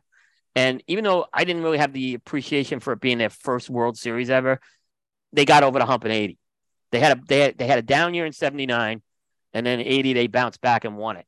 Uh, and it was a really good Royals team that year too they played. So that was a good that was a yeah, a lot of people thought the Royals were going to win that. Brett years, I guess, right? 80. Yeah, but George Brett was playing for the Royals. George Brett was playing for the yeah. Royals, yeah. And they, uh, they blasted the Yankees out. Like they the Yankees were favored to win that that year. Oh, you know, another thing about my wife about the 80 team is because she had a, she's the oldest of three daughters, right? And she had a radio. She used to have to go to, she'd fall asleep to listening to the Phillies games, she remembers. And then she finally got a TV for her birthday. Her birthday, September 20th. Right. So in 80, she she was so she was 10 she for her 10th birthday she got like the, an old hand me down in the family tv black and white, and then she could fall asleep to watch in the Phillies. I had the transistor radio in living in Staten Island, and I was able to get twelve ten at night. So I usually would tune in mid game to the Phillies because you couldn't get it earlier. You got to wait till it was a little darker before you can get that signal with the AM. So yeah, twelve. I think they were on twelve ten back then. Great for clouds, right? Because sometimes that helps. It was yeah, exactly. It some nights you couldn't get it, but yeah, I was able to to listen to a lot of games at night in my room. Uh, all right, Coop, keep the show going. You're gonna your heartbreak will be here in a second. Yeah, it just just happened. All right. yeah, it was a uh, so wait, what happened? Uh, it was okay. Uh, sorry about that, everyone. Uh, last question, Mickey. If you had a for this segment, then we have one more segment. We'll do it short. What uh is a if you had a reality show, what would the title be? What would it be? Uh, Big Dummy. Got Redd Foxx is going to be narrating it. Redd Foxx. Demond Wilson will play you. I know it comes yeah. from uh, yeah. Actually, that comes from Craig Cass's dad, Mr. Cass. God rest his soul. Yeah. He always called it. He always called me Big Dummy. Yeah. He goes, you know, for for a guy that was an engineer undergrad, yeah. went to an Ivy League grad school. You sure are a big dummy. Yeah. you know, when I got back into business, why you big dummy? so. Yep. Yep. Uh, by the way, that the, my distraction that was some defensive play they just made the Astros. Yeah. That was an unbelievable catch. So, all right, uh, all right. So what we're gonna do is uh, one more round of sponsors, and then we have one more segment to do, and it will be a short one. So, all right, I want to um, of course, my sponsors just crashed. All right, all right. Uh, want to mention it's only freaking like seven thirty out where Loomis lives. I know. That's right. That's right. It's almost nine. I'm gonna have dinner after the show. Fucking, you know, I, I got to tell you this. So Bear, I'm bitching about Bear's show hour, right? and I'm out. I got to read this exchange to you. Okay, go ahead. so Bear goes, and I'm bit. I'm I'm I'm riding with uh, like, what do you like? And I'm you know I'm I'm bitching about uh probably how about that cigar because they're going to try to do a segment when I was out there, right? So the next day I'm bitching about Bears, and there's somebody else I was bitching about, like the Sunday, late Sunday night, late Monday night, or late Tuesday night. So, and next morning it was hilarious. So Friday at 2 p.m. Mickey, I hope you're well. I would love to have you back on the show. Would you be interested? I go, absolutely. I got a heart. And, and then my next one, I, I don't get a chance to answer. I go, please, please let it be on a Sunday or a Monday around nine at night, please. he goes, aha, always on Sunday night live at 9.30 Central Time. That's even worse. It's 10.30. Yeah, right. because I can send you some dates. And I go, oh my God, that is so awesome. Smirky he writes back, ha ha. And he goes, I don't know if you're being sarcastic, but thank you for the enthusiasm.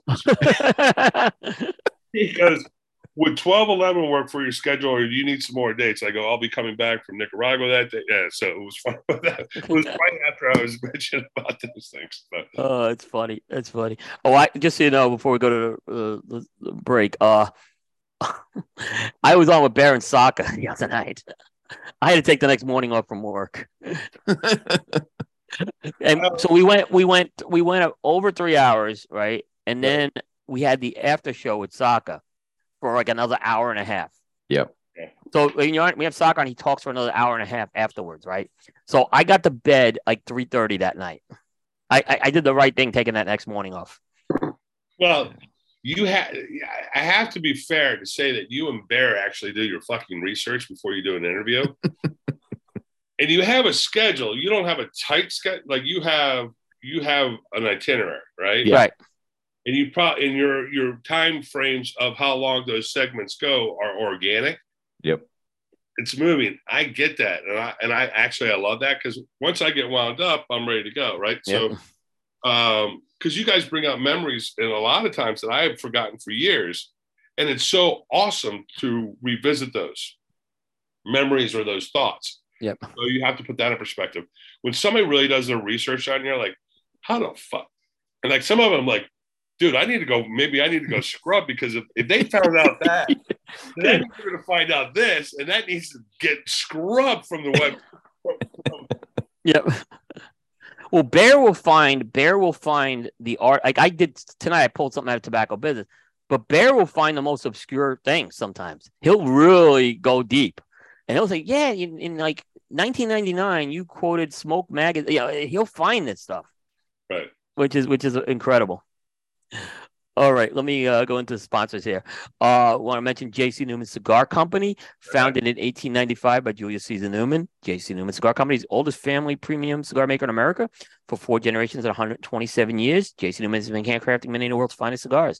J.C. Newman is headquartered in an iconic 112-year-old cigar factory in the Ybor City National Historic Landmark District in Tampa, Florida. At the factory known as El Rojo, JC Newman sells premium cigars by hand and hand operated antique cigar machines, including the American. JC Newman's Pensa factory is the second largest in Nicaragua, and it's where Brick House, Perla del Mar, El Baton, Quorum, and Yagua cigars are hand rolled. JC Newman's Diamond Crown, Maximus, Julius Caesar, and Black Diamond cigars are handmade by Tabacalera A. Fuente in the Dominican Republic. With longtime partners, the Arturo Fuente family, the Newmans have founded the Cigar Family Charitable Foundation, which supports low income families in the Dominican Republic with education, healthcare, vocational training, and clean water. Visit jcnewman.com to learn more.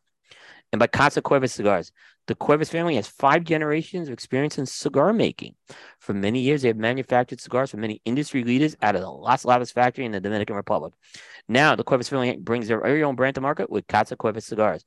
Try the Casa Cuevas Connecticut, Habano, Maduro, La Mandaria, and Patrimonial lines, as well as the Cuevas Reserve line. If they don't carry it, be sure to ask your local retailer for Casa Cuevas cigars. Casa Cuevas cigars from our casa to yours.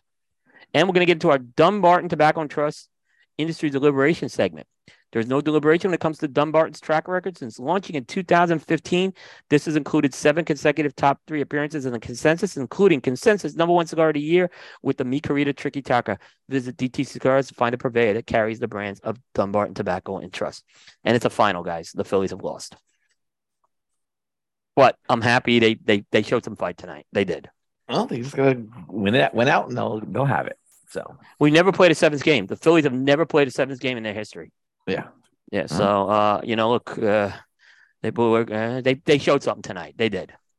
Uh, and Verlander gets his first win, by the way, in the World Series. So, uh, uh, shocked. Kind of goofy looking. Yeah, he is. Uh, but yeah. else besides a good pitch to marry her. Yeah. Yeah. Yeah. So I just have this feeling it's going to come down. There's going to be a home run hit, walk off, like Joe Carter, like who's Jeremy the, Pena or something like that. And, but yeah, but who's the guy? Yeah, but McCormick with that. I, Jose Alvarado. The most embarrassing thing, Samantha, about Philadelphia is I don't think we have the worst fans, but we get caught on tape. Man. That's what I was telling Hector today. The same thing. It was like me. It was like me growing up. Yeah. I never threw the first punch, but I threw the one that had impact that everybody saw. yeah. yeah. You know, scrapping at the bus stop. Yeah. You know, everybody yeah. went on Mount Everest, you know? Yeah. And I'm like, and the way these jackasses treated that that uh, mattress guy, I mean, the guy should be celebrated, and he was by most, like a lot of the good Philadelphians that are out there, right? And uh, and I saw some of these memes and clips of the way we were treating him walking out, and I'm like, you know what he does? He gets that big ass suite at the Texans game because he's not going to be there. He's going to be here, you know, supporting the Houston Astros, and he gave it all to Philadelphia guys. You know, and I'm like, good on you, buddy. Good on you. Yeah, yeah, exactly. Embarrassing, embarrassing to all of Philadelphia. You know, and that and that kid that did that shit with Minnesota when we won to that that lady, they found that kid and they berated the hell out of him. Yep, he got in a lot of trouble. Mm-hmm. No, I, I know. I know. Like, stupid antics and shit like that. Like that's what that's why I said Hector. It happens all the all the time it's not just a Philadelphia thing, but the Philadelphia they get caught is exactly what happens. I said that to Hector today. Crazy antics, getting dressed up and doing yeah. shit and doing he, like crazy borderline, yeah.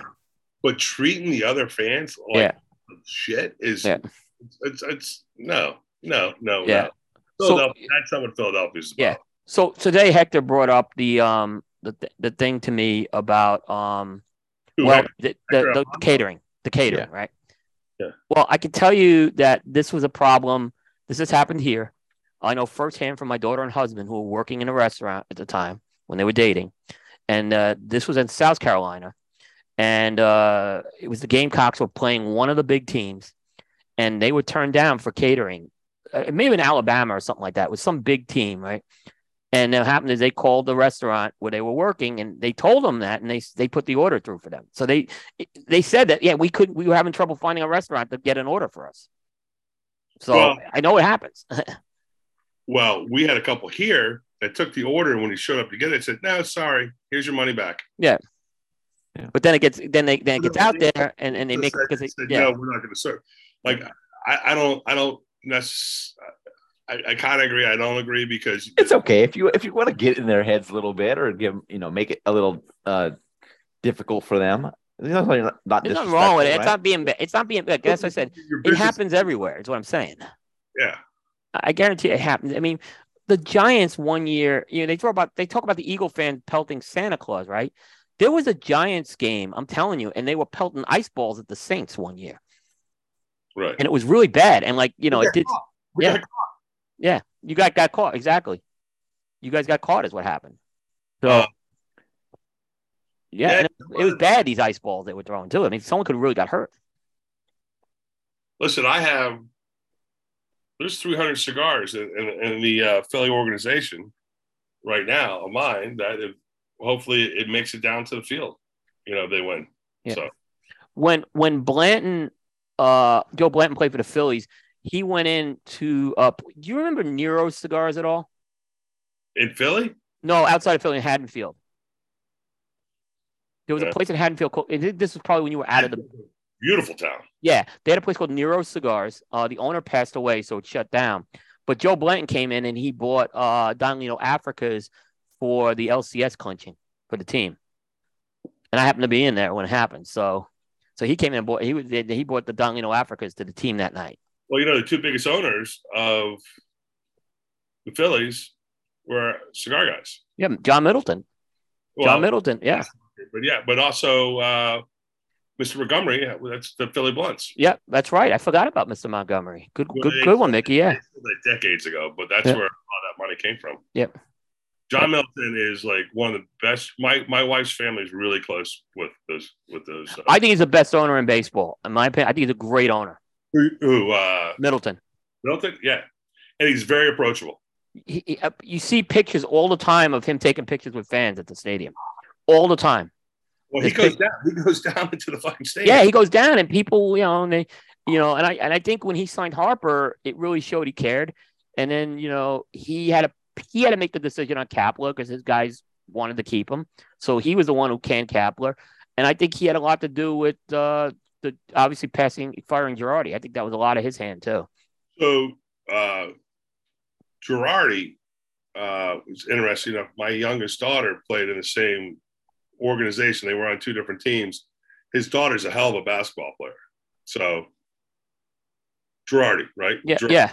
Yeah. God, I, I, look, I, I think he. And, and the way he left and what he said about the city when he left, like we all we all kind of like okay, we liked him, but uh, when he said, "Listen, I got to," I had a. It was funny. I had a picture with him right after he got signed. Um, God, what's that famous time? Whatever, I can't remember. But uh, the way he left and what he said about the city, how we're all dirty or whatever, I thought that was. That was bad. Yeah, bad job by him. But, Uh, uh, I mean, I think they were. I think they treat. I I don't like the way he was treated in a lot of cases. Um, but you know, I think there were problems with the front office he had to deal with for a while, unfortunately, and then you know it's spiraled. But he didn't do a good job this year, and he got canned. There's no way you could say he didn't have the record this year. You know, that team was not supposed to be 22 and 29. You know, so they love Philly Rob or Philly Bob. They love him. yep, yep. Oh, they do. Yep, they do. Delco's even trying to take him. They could have called him Delco. Delco. uh, but uh, but Dusty Well, Baker's I- one game I- away I from a World Series. I live in the same area, the same neighborhood as Jason Kelce, so he's like a little, you know, he's Yeah. Yeah. Yeah, we should just mention the Eagles won too. The Yeah. Eagles go to 8 0, first time ever. Yep. So, uh, and if Bear's listening, I'm sure he's going to be tuning into the A Rod post game show right now. So, Oh, how about Big Papi coming out with all that Philly love all week? yeah, yeah. After he, uh, what did he do? He did something though. He did Astros Six game one. Last night, and he, he did. Uh, he did Doctor. I think it was Doctor J last night, and he did uh, Cunningham tonight. Yeah. But he had that Astros stuff, I think game one or two, I forget too. So I think. Well, maybe he's being smart enough just to represent wherever the home field is. I think that's what he was doing. Yeah. I think that's what he was doing. Because I got pissed at him when he did it. Also, I, I think he also recognizes uh, a city that really loves to get get behind their team. You know. so- Yeah. Yeah, I agree. I agree. All right, one question for the segment tonight. Um, and it has to do my my theory is I want to make regular production cigars great again, Mickey. Um, I don't want to have uh I'm tired of all the limited editions. A lot of limited editions fall short. And I know that they're come out because of what's new, right? But I think there's other reasons. Do you think there's is it strictly a just what's new thing, or you think there's other reasons? I think there's other reasons driving this limited edition day. All right, so hopefully I'll get all my thoughts out in a, in a concise way. So Okay. you can hear me talking out of both sides of my mouth. All right. I'm not saying don't do limiteds either. I'm not saying that either. No. So what's so what's new and what's limited are two different things, right? So Right. they could be, but they could be the same thing. Right. If, if people didn't want to care or care about what's new, I wouldn't be getting the love that I'm getting online, right? And hopefully that's going to translate into more sales and Right. more locations and more consistency with the growth of my brand. Limited editions, I believe, have a place. The first time I really saw success, I remember you could bring something else out, I'll go, oh, okay, maybe that that's you know that that was part of it too, because there's one that was earlier than the one I'm getting ready to say is when I was at Davidoff, right? So Avo, when I got to uh, when I got to Davidoff, they were a broker sales force. I was one of the first ones to be on their direct team, and Avo was a mainstay, and it was a great play for Davidoff because if you wanted to be a point of merchant, you had to carry like the Zino line, the Avo line, and the um, uh, Griffin and whatever. But when you were getting close to uh, a point of merchant status, if that's what you were chasing, and that was part of the infrastructure you were trying to build within your retail store, you got to Avo. And all of a sudden, like other brands were, were, were capturing shelf space. Avos started to struggle a little bit. So they went to these limited edition Avos. Really, they were the first ones to really kind of, and I could be wrong. I think there was some other brand I'm not thinking about right now to magnify that, and they became the driving force for Avo was these limited editions they came out like, like and it was based around his birthdays, right? And the yep. piano. Yep. Well, they just retired it this year. They're just retiring it this year. For they said. What retiring what? The Avo birthday series. Oh, okay. So or anniversary. Well, they just called the anniversary series if they wanted to. But so anyway, so um, and then you have you know so so let put that in one bucket. So I don't. I came out with four lines in freaking three years, right? In well, it was two point four years. Maybe call COVID, right? So that's a lot to swallow from a young company. Yep. My whole goal, I, I joke, I'm like, we're a legacy brand. We're just not on all the legacy shelves yet, right? So, you know, uh, one of the things is I want you to get to know my brand, have some kind of consistency so when I come in and I tell my story over and over again, what I love the most is when I come in and I do an event and I walk everybody through my line of cigars when we're doing an event, what the consumer and that sales associate hears me say the same things over and over again. I try not to give you more than three points on each line of cigar that I have. Mm-hmm. And I go back in a month, two months, or three months later, and I'm hearing them saying that same repeatable story. And I'm hearing my brokers say the same repeatable story. That's what gets me excited. I need to be a horse in the stable of the consumer. If I'm a horse in that stable of that consumer, that consumer is going to drive that retailer for me to be, you know, in that stable of that humidor. I think limited editions or a value brand that's too early, I, I think can create confusion. Um, these people that do that, whether you like them or not, uh, they've done a good job of what's new, what's hot, like these small batch things and everything else. That's a lot of effing work. I mean, it's an unbelievable amount of work. It's a tremendous amount of work for me working with one factory right now, right? Mm-hmm. So, um, and also, I, I want to get brand consistency and brand remembrance, or you know, so the reason we're going to do another, a limited edition next year is because we accidentally built one our first year. We didn't build it. It's like blue ocean theory. Oh, we should do this all the time. Right. People that come out with limited editions all the time are the same like retailer experiencing, hey, we should do, they do their first event, right? And it knocks it out of the ballpark. They're like, oh, instead of every month, we should do one every other week. Okay, you're, you're, you're, you're pushing the line here. Oh, we should do one every week. No, you're, you're going to drown it out. People are going to get new disease. They're going to get, they'll just make it to the next one. I, I think that there's a place for them, but not all over the place. Like I'm coming out with 500 boxes, right? So how are we going to package that and the other things that that's, uh, um, that's coming to fruition, but that's it. Now, do I have some other special projects that are going on?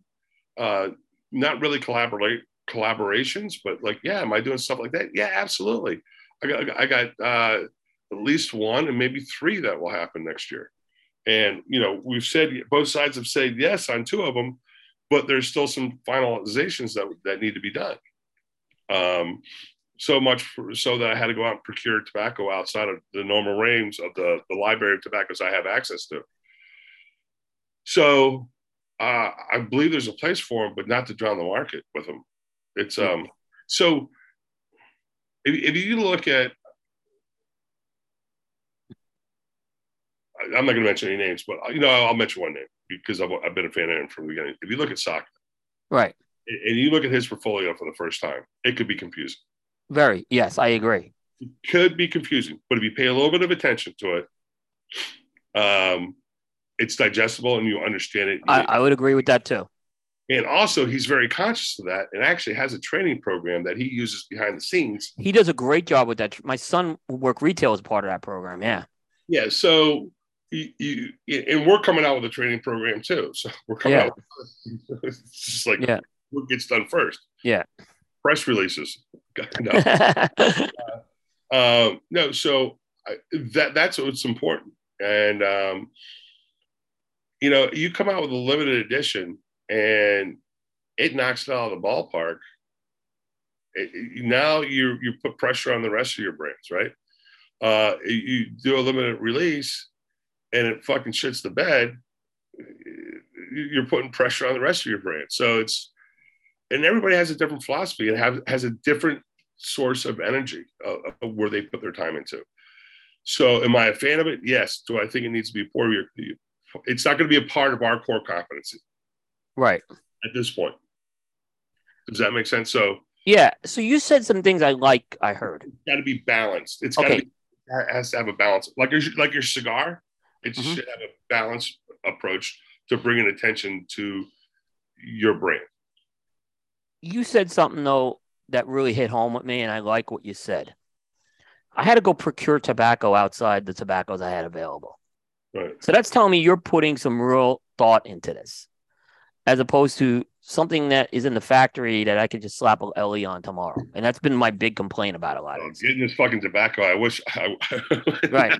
But but but still, I I could say right. There's. It sounds like you're putting you're putting some thought into this um, where I just think lately it's there's a lot a lot of that not going on anymore. Yeah, yeah that's what I was. You know, you know, if you go back to the Colorado and the Habano, like I do, you know, and I'm like the amount of effort that we put into those blends. It was really was like the four of our blends right. with different wrappers and right. different percentages. Uh, I don't want to be perceived as a lazy blender, you know. So, um, you know, and that confusion happened, and it, we went down the route that I was afraid that was going to happen when we did it the way we did it.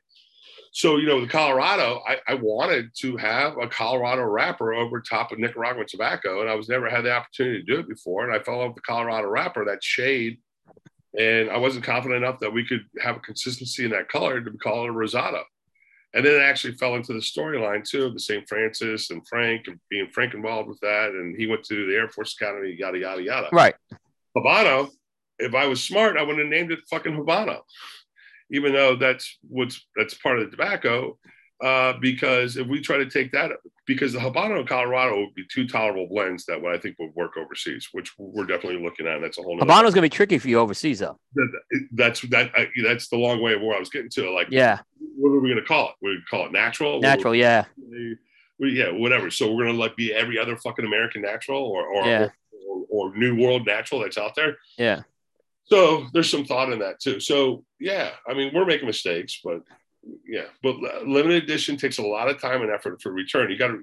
I'm spending so much time getting on shelf space right now, and even though we have, you know, if if if you fail to plan, you're planning to fail, and if right now we're not in all the territories that we need to be because we're not in all the shelves of the territories that we're constant that we're focused on right now. How can we worry about Europe and how can we worry about LEs? You know, I, there's people that still have not smoked the dedication mm-hmm. or or or the right, let right. alone Colorado Habano. So, and then I'm coming out with a fifth line. Yeah, it's crazy, but we're gonna do it because you have to. But we're not coming out with a bunch of lines just to come out with them.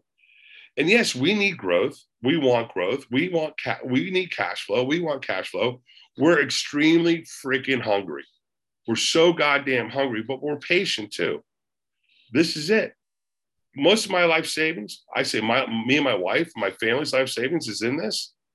A hundred percent of my time is spent on this outside of my, you know, finding time to spend time with my family and stuff. Yeah. Like oh, I see it. Yeah.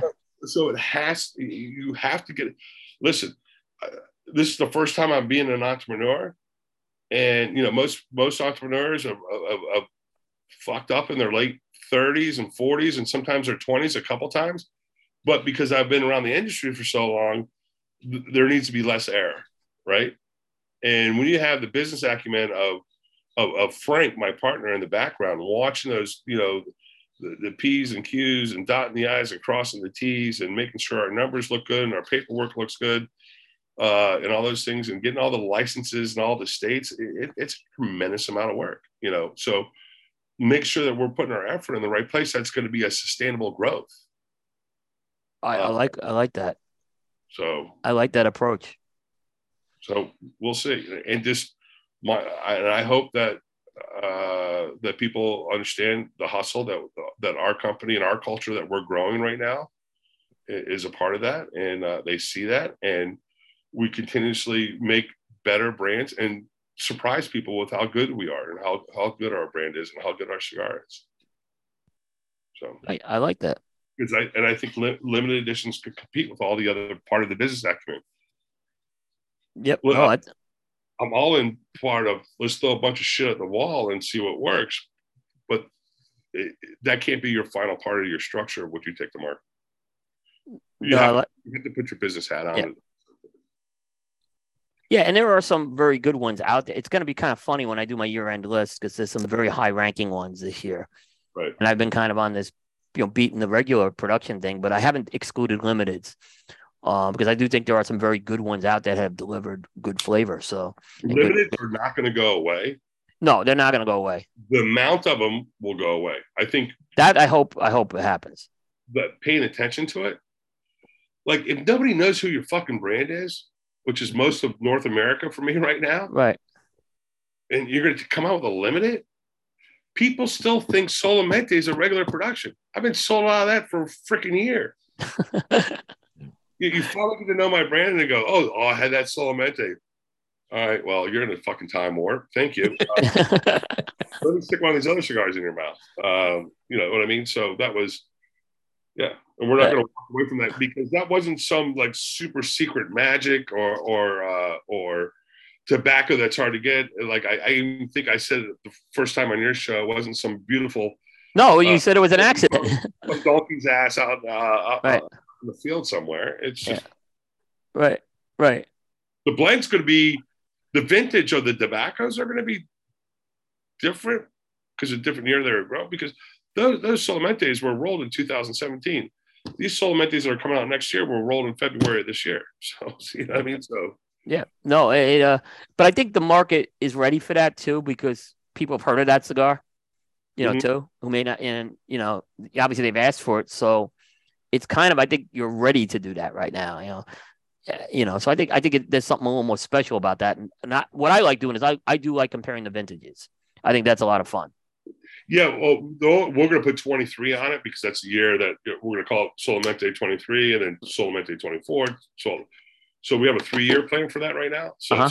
23, Solamente 24. So because that's the year that it's going to be released. Yep. Uh, and the story behind that tobacco will change a little bit about when we got it and all that. And you want to do a micro dive, they'll come in when people smoke them and do a comparative analysis. But you know, I don't want that to be distracting from our core brands that that make us. You know, so yeah um, you know, it's funny when when I was at uh, CAO, we had all these brands, and the Maduro was taken off, and I, I came in just as Maduro just left uh, Cheese Bear in Costa Rica, went over to uh, Nick and whatever, and all our lines are up and running. You know, this is about the time the America came out, and every month I look at the numbers and I go, Gold was always that mild cigar, right? It was 35% of the numbers. I don't remember selling one fucking gold in any of the conversations I was in, but it was part of the numbers, right? So that was an anchor. And the ability of what we did with gold gave us the ability to do all these other things. Now, I didn't know all the financial, I, I know what it cost to make a cigar back then, but I didn't know if if, if Cano was borrowing money to pay for this, do this, and buy tobacco, all that, that, that, that was that him and Tim and Eileen and maybe Mike Conder, the only people that knew those numbers. Uh, but the, the fact of it is, is that was a freaking big ass workhorse that gave us the ability to do all these other things as well. Yeah, and you guys came out with some cool limiteds like the Britalia and stuff. I remember. Yeah, but was so, that, there were real special ones when they came out. And there was a market for that. And guess what? We never did anything that was over the top. Right. So, uh, so Mick, how many boxes could we slam dunk sell and then run out of and people and, and be ready for our next one. You know, there was a number that was equated to that. Where right. I, I could make like we're gonna have 500 boxes of Solamente. Those will be gone in 12 phone calls. Yeah. And yeah. I, you know what? And, and, I want those sold before we get to the show. To be honest with you. Mm-hmm. So. Yeah. Uh, I know there's a whole thing don't sell before the show and all that stuff, and we're going to adhere to that, and we're all about the PCA. But we're we're also too young to come out with a PCA exclusive. I, I, agree, and I agree with that too. uh, to, to come out with an exclusive, and, and, and for and PCA would probably say the same damn thing. you know, like don't, you know, it's it's you got to take care of yourself before you take care of others, right? So, uh, make sure that we grow our brand so we buy a bigger booth and a sexier booth. Like our booth was the same as last year. It's funny. I think Charlie said our booth was smaller. No, it wasn't. It was the same two fucking lame backdrops that we had the first year. We did not have a sexy booth first year, and we did not have a sec- sexy booth last year, and we knew that because we budgeted our money the way we budgeted our money. Right. Next year, we have to scale it up a little bit. Are we going to scale it up a lot? No. We're going to scale accordingly to how our brand grows, right? Yep. So, put in perspective, the first day of the show this year, we beat last year's number as a whole. Mm-hmm. That's like beating the world's tallest midget. Let's put in, you know, obviously, because we it was our first full non-COVID-ish year, right? Right. Yeah. Most protocol had dropped. The second day of the show, we beat last year's show numbers, and we were so ecstatic at last year's show numbers, and we got our we got our ass whooped by people commenting on our booth. But we knew that was going to come. Sometimes you have to be able to take the heat and spend your time and money in the right places to grow your company. Yeah. And the yeah. time you put in, you know, so. Yeah. By the way, Mickey, my comments on, I, I did call out a few booths. It was not your booths, just so you know. There were a couple of booths that were a real mess. Oh, well, you did or you didn't. I wasn't pissed about that. I, we knew. Yeah. We were, yeah, it was. We, were, we weren't offended. Like, no, it wasn't you guys. There was there was some really bad booze. is what I was gonna say. Yours was yours was more of an economy of scale booze, is what I was saying. Our, ours was pretty much at the bottom. But so, nobody, nobody, nobody skipped buying from you. Nobody skipped by and said. Nobody said that All Saints booth was a mess. I did not hear that once. Right? I could tell you, there's a couple of booths that were that I heard this from. Like, did you see this booth? It looks like it looks like a shanty town. So it wasn't you guys.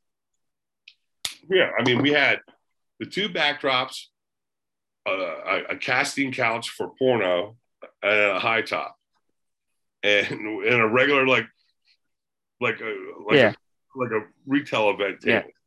That's going to change next year, but yeah, uh, but we knew that we were going to get our balls busted on it. But whether you said it or not, or the general, yeah, no, uh, there were comments I made about booze, but I just want to know it wasn't that wasn't one of the ones I was referring to. You know what, Coop? The, yeah. We weren't offended. Yeah, we, yeah, yeah, yeah because we spent the right amount of money at that show. Right. Now we got to amp it up. It's like the more money you make, the more attention you get, the more you you're gonna you know listen. Now we got to tuck in our shirt. Now we got to make sure our shirt is pressed. Now we right. have right. Exactly. Maybe now we can buy our shirts from you know someplace else besides yeah. you know what you know what I mean. Like yep. a bad analogy, but you see what the direction I'm going in. Exactly basically it's where you're going to put your time and energy in to help grow the brand. Where, what's the most important thing? Nice. Agree. So LEs can be distracting to a, a new. I, I agree. Yep. I like the answer I heard tonight. That was a good answer. It made me, it gave me some confidence. That's good. All right, Aaron, anything else we want to add on this? Uh, I mean, I could talk on this for a long time because I have all kinds of different theories and stuff like that. But I, I mean, I think couple things that you see is different is you kind of have your social media kind of smokers and they love that what's new kind of stuff because they have no attention span whatsoever. Right. Um, and then you have your like the people that actually spend money on cigars, which are people that's that do buy core lines and you know buy you know stick to brands and buy boxes and stuff like that. So you have to kind of know your know your audience. And I think a lot of the companies that do cycles of LEs uh, kind of live in that social media space for their customer base because that's how people kind of get to know you faster um, until you can get into those shops where then you be, you become the the regulars of the regulars. So um, I think it's kind of just based on some a bit of timing and, and things like that. But um, I also think some brands just don't like you know if they don't they don't have a good relationship with the factory or they don't own their own factory uh, it can become tough for them to, I think, keep the consistency of the blends over time with the tobacco and things like that, based on who they're sourcing everything from. Um, so the tobacco in the, I think, in end can be a big part of how much you have available to you in regards to be able to keep a keep a blend going long term. So how far out you can purchase, how much you can keep inventory, all that kind of stuff. Uh, I think it's a tough thing to have to deal with. So that can that can part be it as well. So, um, yeah, I, yeah. I, Go ahead. Click on on developing palettes. Like I, I'm trying to do a lot of like old core line stuff because we mostly review new stuff. So like I'll do like on my Friday reviews, I'll do like uh like original core line stuff from some you know some brands. So like all the Oliva, you know, Series O's, Series V, Series G's, things like that, you know, um, stuff from other brands that are like you know long-term core line stuff. Just because I think people uh that you know are always looking at the reviews for the new stuff, they kind of forget that, you know, some of the old stuff that's still out there can score a lot better than some of the new stuff that's out there. So don't forget that you can always, you know, there's a ton of cigars that you can always go to and know like this has been around for a long time because it's good and you can still yeah. smoke it. And a lot of times the pricing is even better than the new stuff that's coming out. So yeah. you can forget that you can smoke well and probably smoke cheaper, you know, by going to the things that's been out there for a while. So yeah, core, if you could put together a good core line, you know, I'm all I'm all for it. Like that's yeah. that's a great thing. But I I know that it's I know that when you're like when you're a young company, like your social media base does not that's not kind of not their smoking style. So it's hard to get somebody hooked on something and like that's they're going to focus on that. Like maybe it's just not the the current smoking environment for that social media base. But like I said, the the shop regulars that that's by your target probably. Yeah, you know, the add on what Aaron said is when I started moving away from reviewing small batch stuff and went to more core stuff, um, I saw I saw it, the short term, the short, the small batch stuff will give me a short term hit, but it won't give me long term sustainability. So what I find is when when core lines are reviewed and, and core lines are sustained in the market, people keep going back to those reviews, is what I find. Mm-hmm. And I think it's been a big difference in my traffic this year. Um, that change I made, which was about 18 months ago, I mean, I'll still throw some in from time to time, but you know, if, if a cigar is like hundred boxes and it's one and done, it doesn't really interest me as much.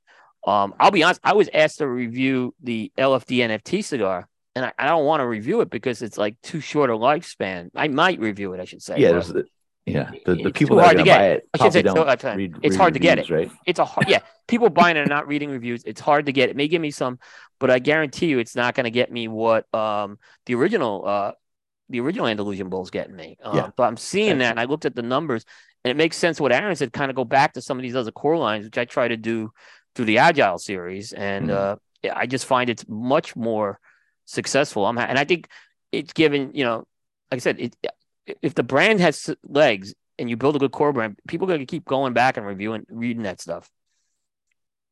Yeah, I mean, there's people today like are, are experiencing my cigar for the first time. We've yeah, been up years. Three years is not a long time, so it's like, yeah.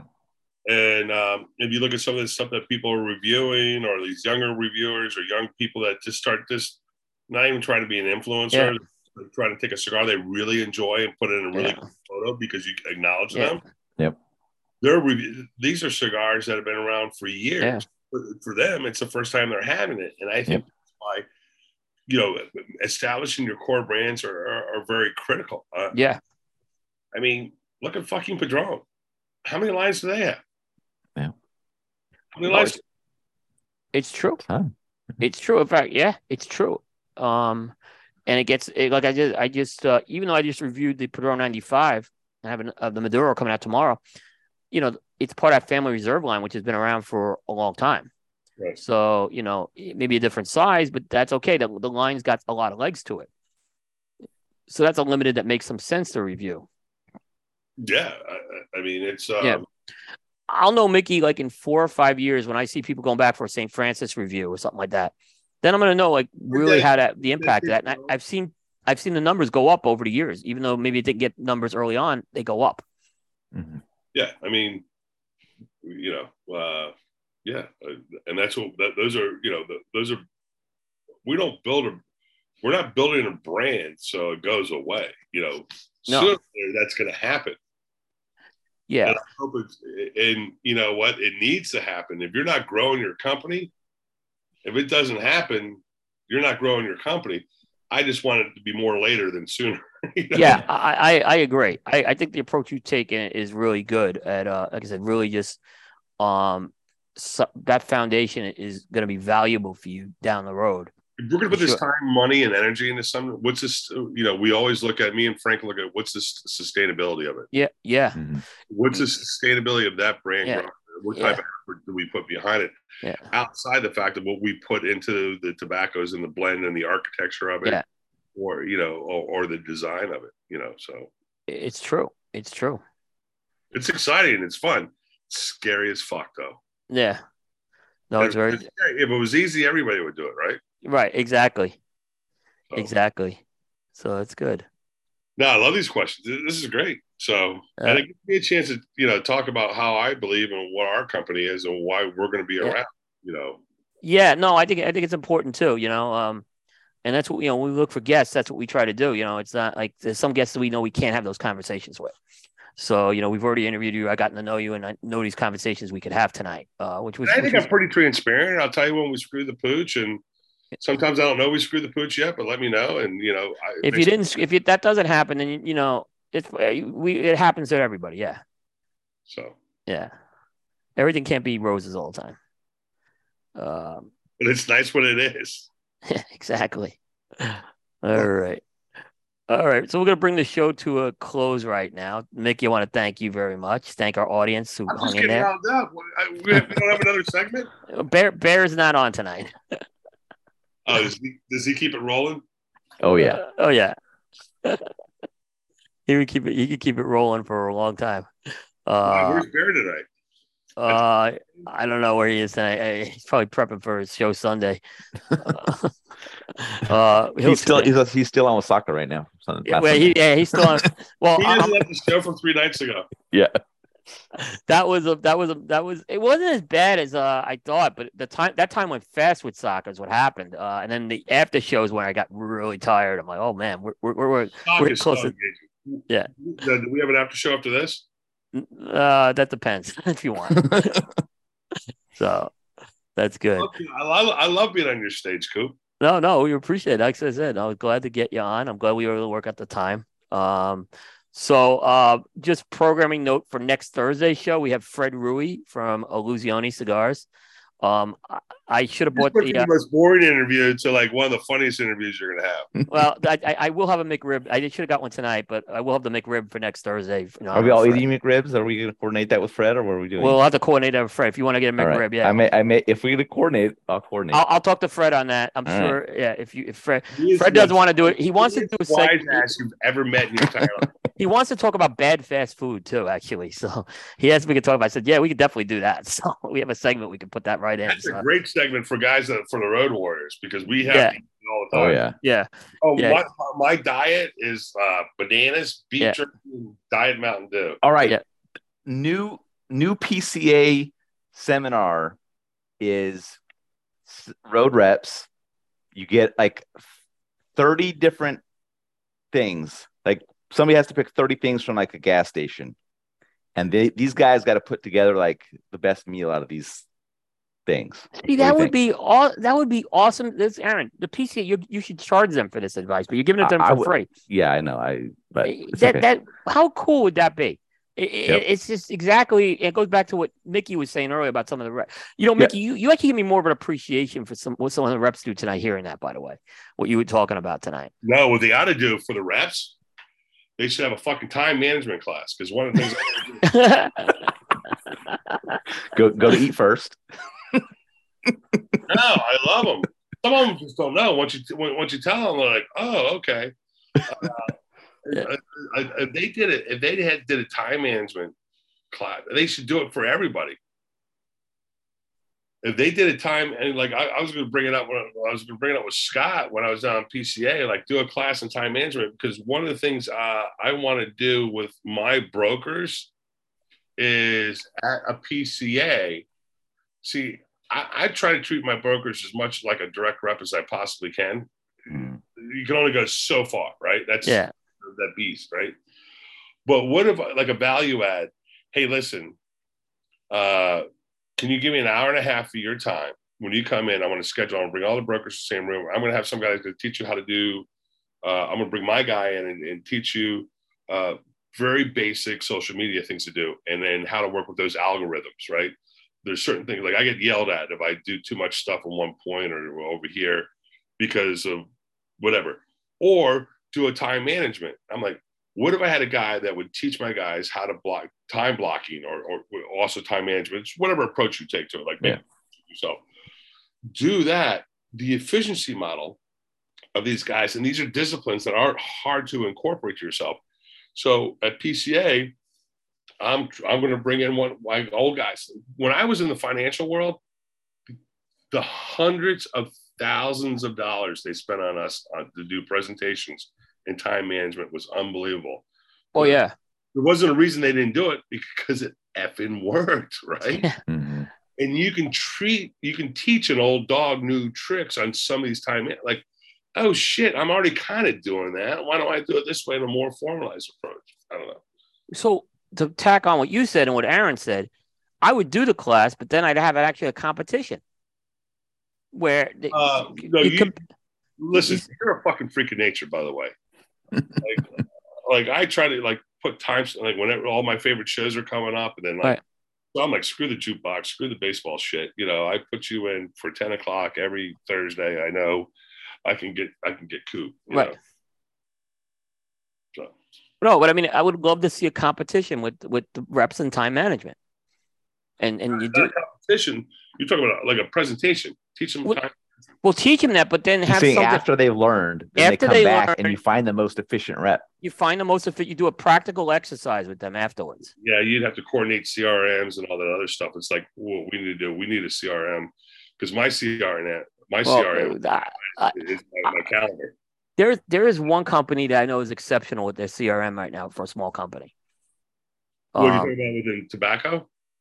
Uh, both tobacco and and and both on the production end and the distribution end. This company, they're they're miles ahead of everyone else. I'll I'll say who it is. It's McAuliffe. They oh, are they Johnson, are far yeah. they are they are leading the pack, lapping everyone else in their that size company right now. Yeah, Dan and I have not had that formal conversation. We just talk. We talk about.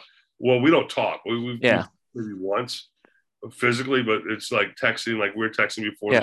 yeah but th- there's a reason why that because they're taking that that business acumen from the two the, the two dollar bill company i call them the two dollar bill company uh, which is a, a, compliment you know that story right so yeah uh, you, and you incorporate that and one of the things I, I, I tell my brokers especially the new young ones that i know are going to last because they bust their freaking balls like tommy klein mike king and some of these other guys that are out there uh, is, uh, and I'm not afraid to say their names. I know other people are going to try to jump on their ship, and I've seen it. You know, Oliver uh, is another great guy to talk about this because he believes in it too. He came from another supermodel. Yeah, too. yeah, he is great. Model backgrounds. I, I'm like, and then I was talking to one guy thinking about becoming a broker, and he's a he's a he's a big swinging dick at, at a, big swinging uh, retail shop.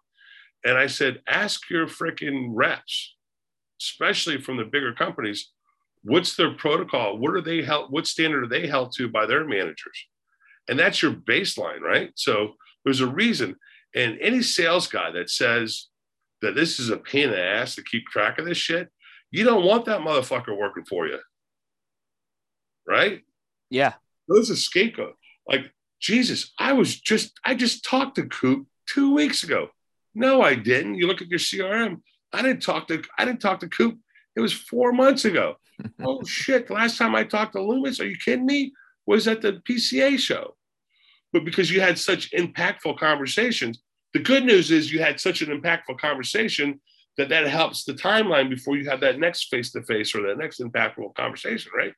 But you need to know what you've done to be in front of these people, and it, there's so many other things that helps you do.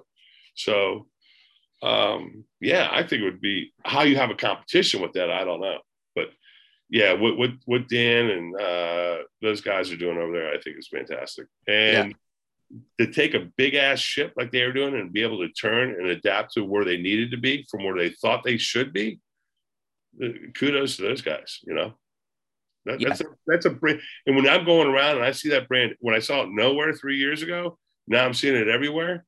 After they turn that ship, that there's an impact on there. Oh, I agree. I agree. I tell you, you can't move it overnight, but I think they're the, the direction they're going in. Yeah, they they they, they fixed it pretty effing quick, though. They did. They did. They fixed That's it faster than I thought. Yeah, big boss like his big boss Al, and you know if somebody says to Al like you know like like Dan or something, we need to move this goddamn ship and we need to move it fast, and they do it. There's something to be said about that. Yeah. Oh yeah. That's that's impressive. Oh, I agree. I agree. So yeah, good stuff. We went from McRib to that. That was interesting. I but, love a good. Yep. Oh yeah. Yeah. That's, but, that's uh, of me growing up in Daytona Beach, Florida. so uh, yeah, we'll have Fred on next week, and we'll, I'll confirm with him uh, if we'll have McRibs. But we'll we'll definitely be doing a fast food segment with him. I know that. So, all right. Uh, Mick, you want to thank you again. Thanks for your time. Mm-hmm. Great show. Uh, hopefully I'll catch up with you soon. Uh, when you're in the area, just let me know. Yeah. And uh, audience, thank you again for hanging in there. Uh, for folks who uh, appreciate it. Uh, and go Phillies. We'll see what happens Saturday. Let's get to Sunday. Let's get to that. Let's yeah. have that game seven. That's what I want. So yeah, yeah. And, one game at a time. So I know it's cliche, but all right. Well, from having one to win to two to win. So yeah, now we have to in on the road. So, yeah. uh, look, we're we're playing deep November baseball. I guess is the positive, but this was a heartbreaker tonight. That catch, McCormick's catch, is going to be uh, long remembered. So great defensive play. All right, guys, we'll see everybody next week. Take care, everybody. See you guys.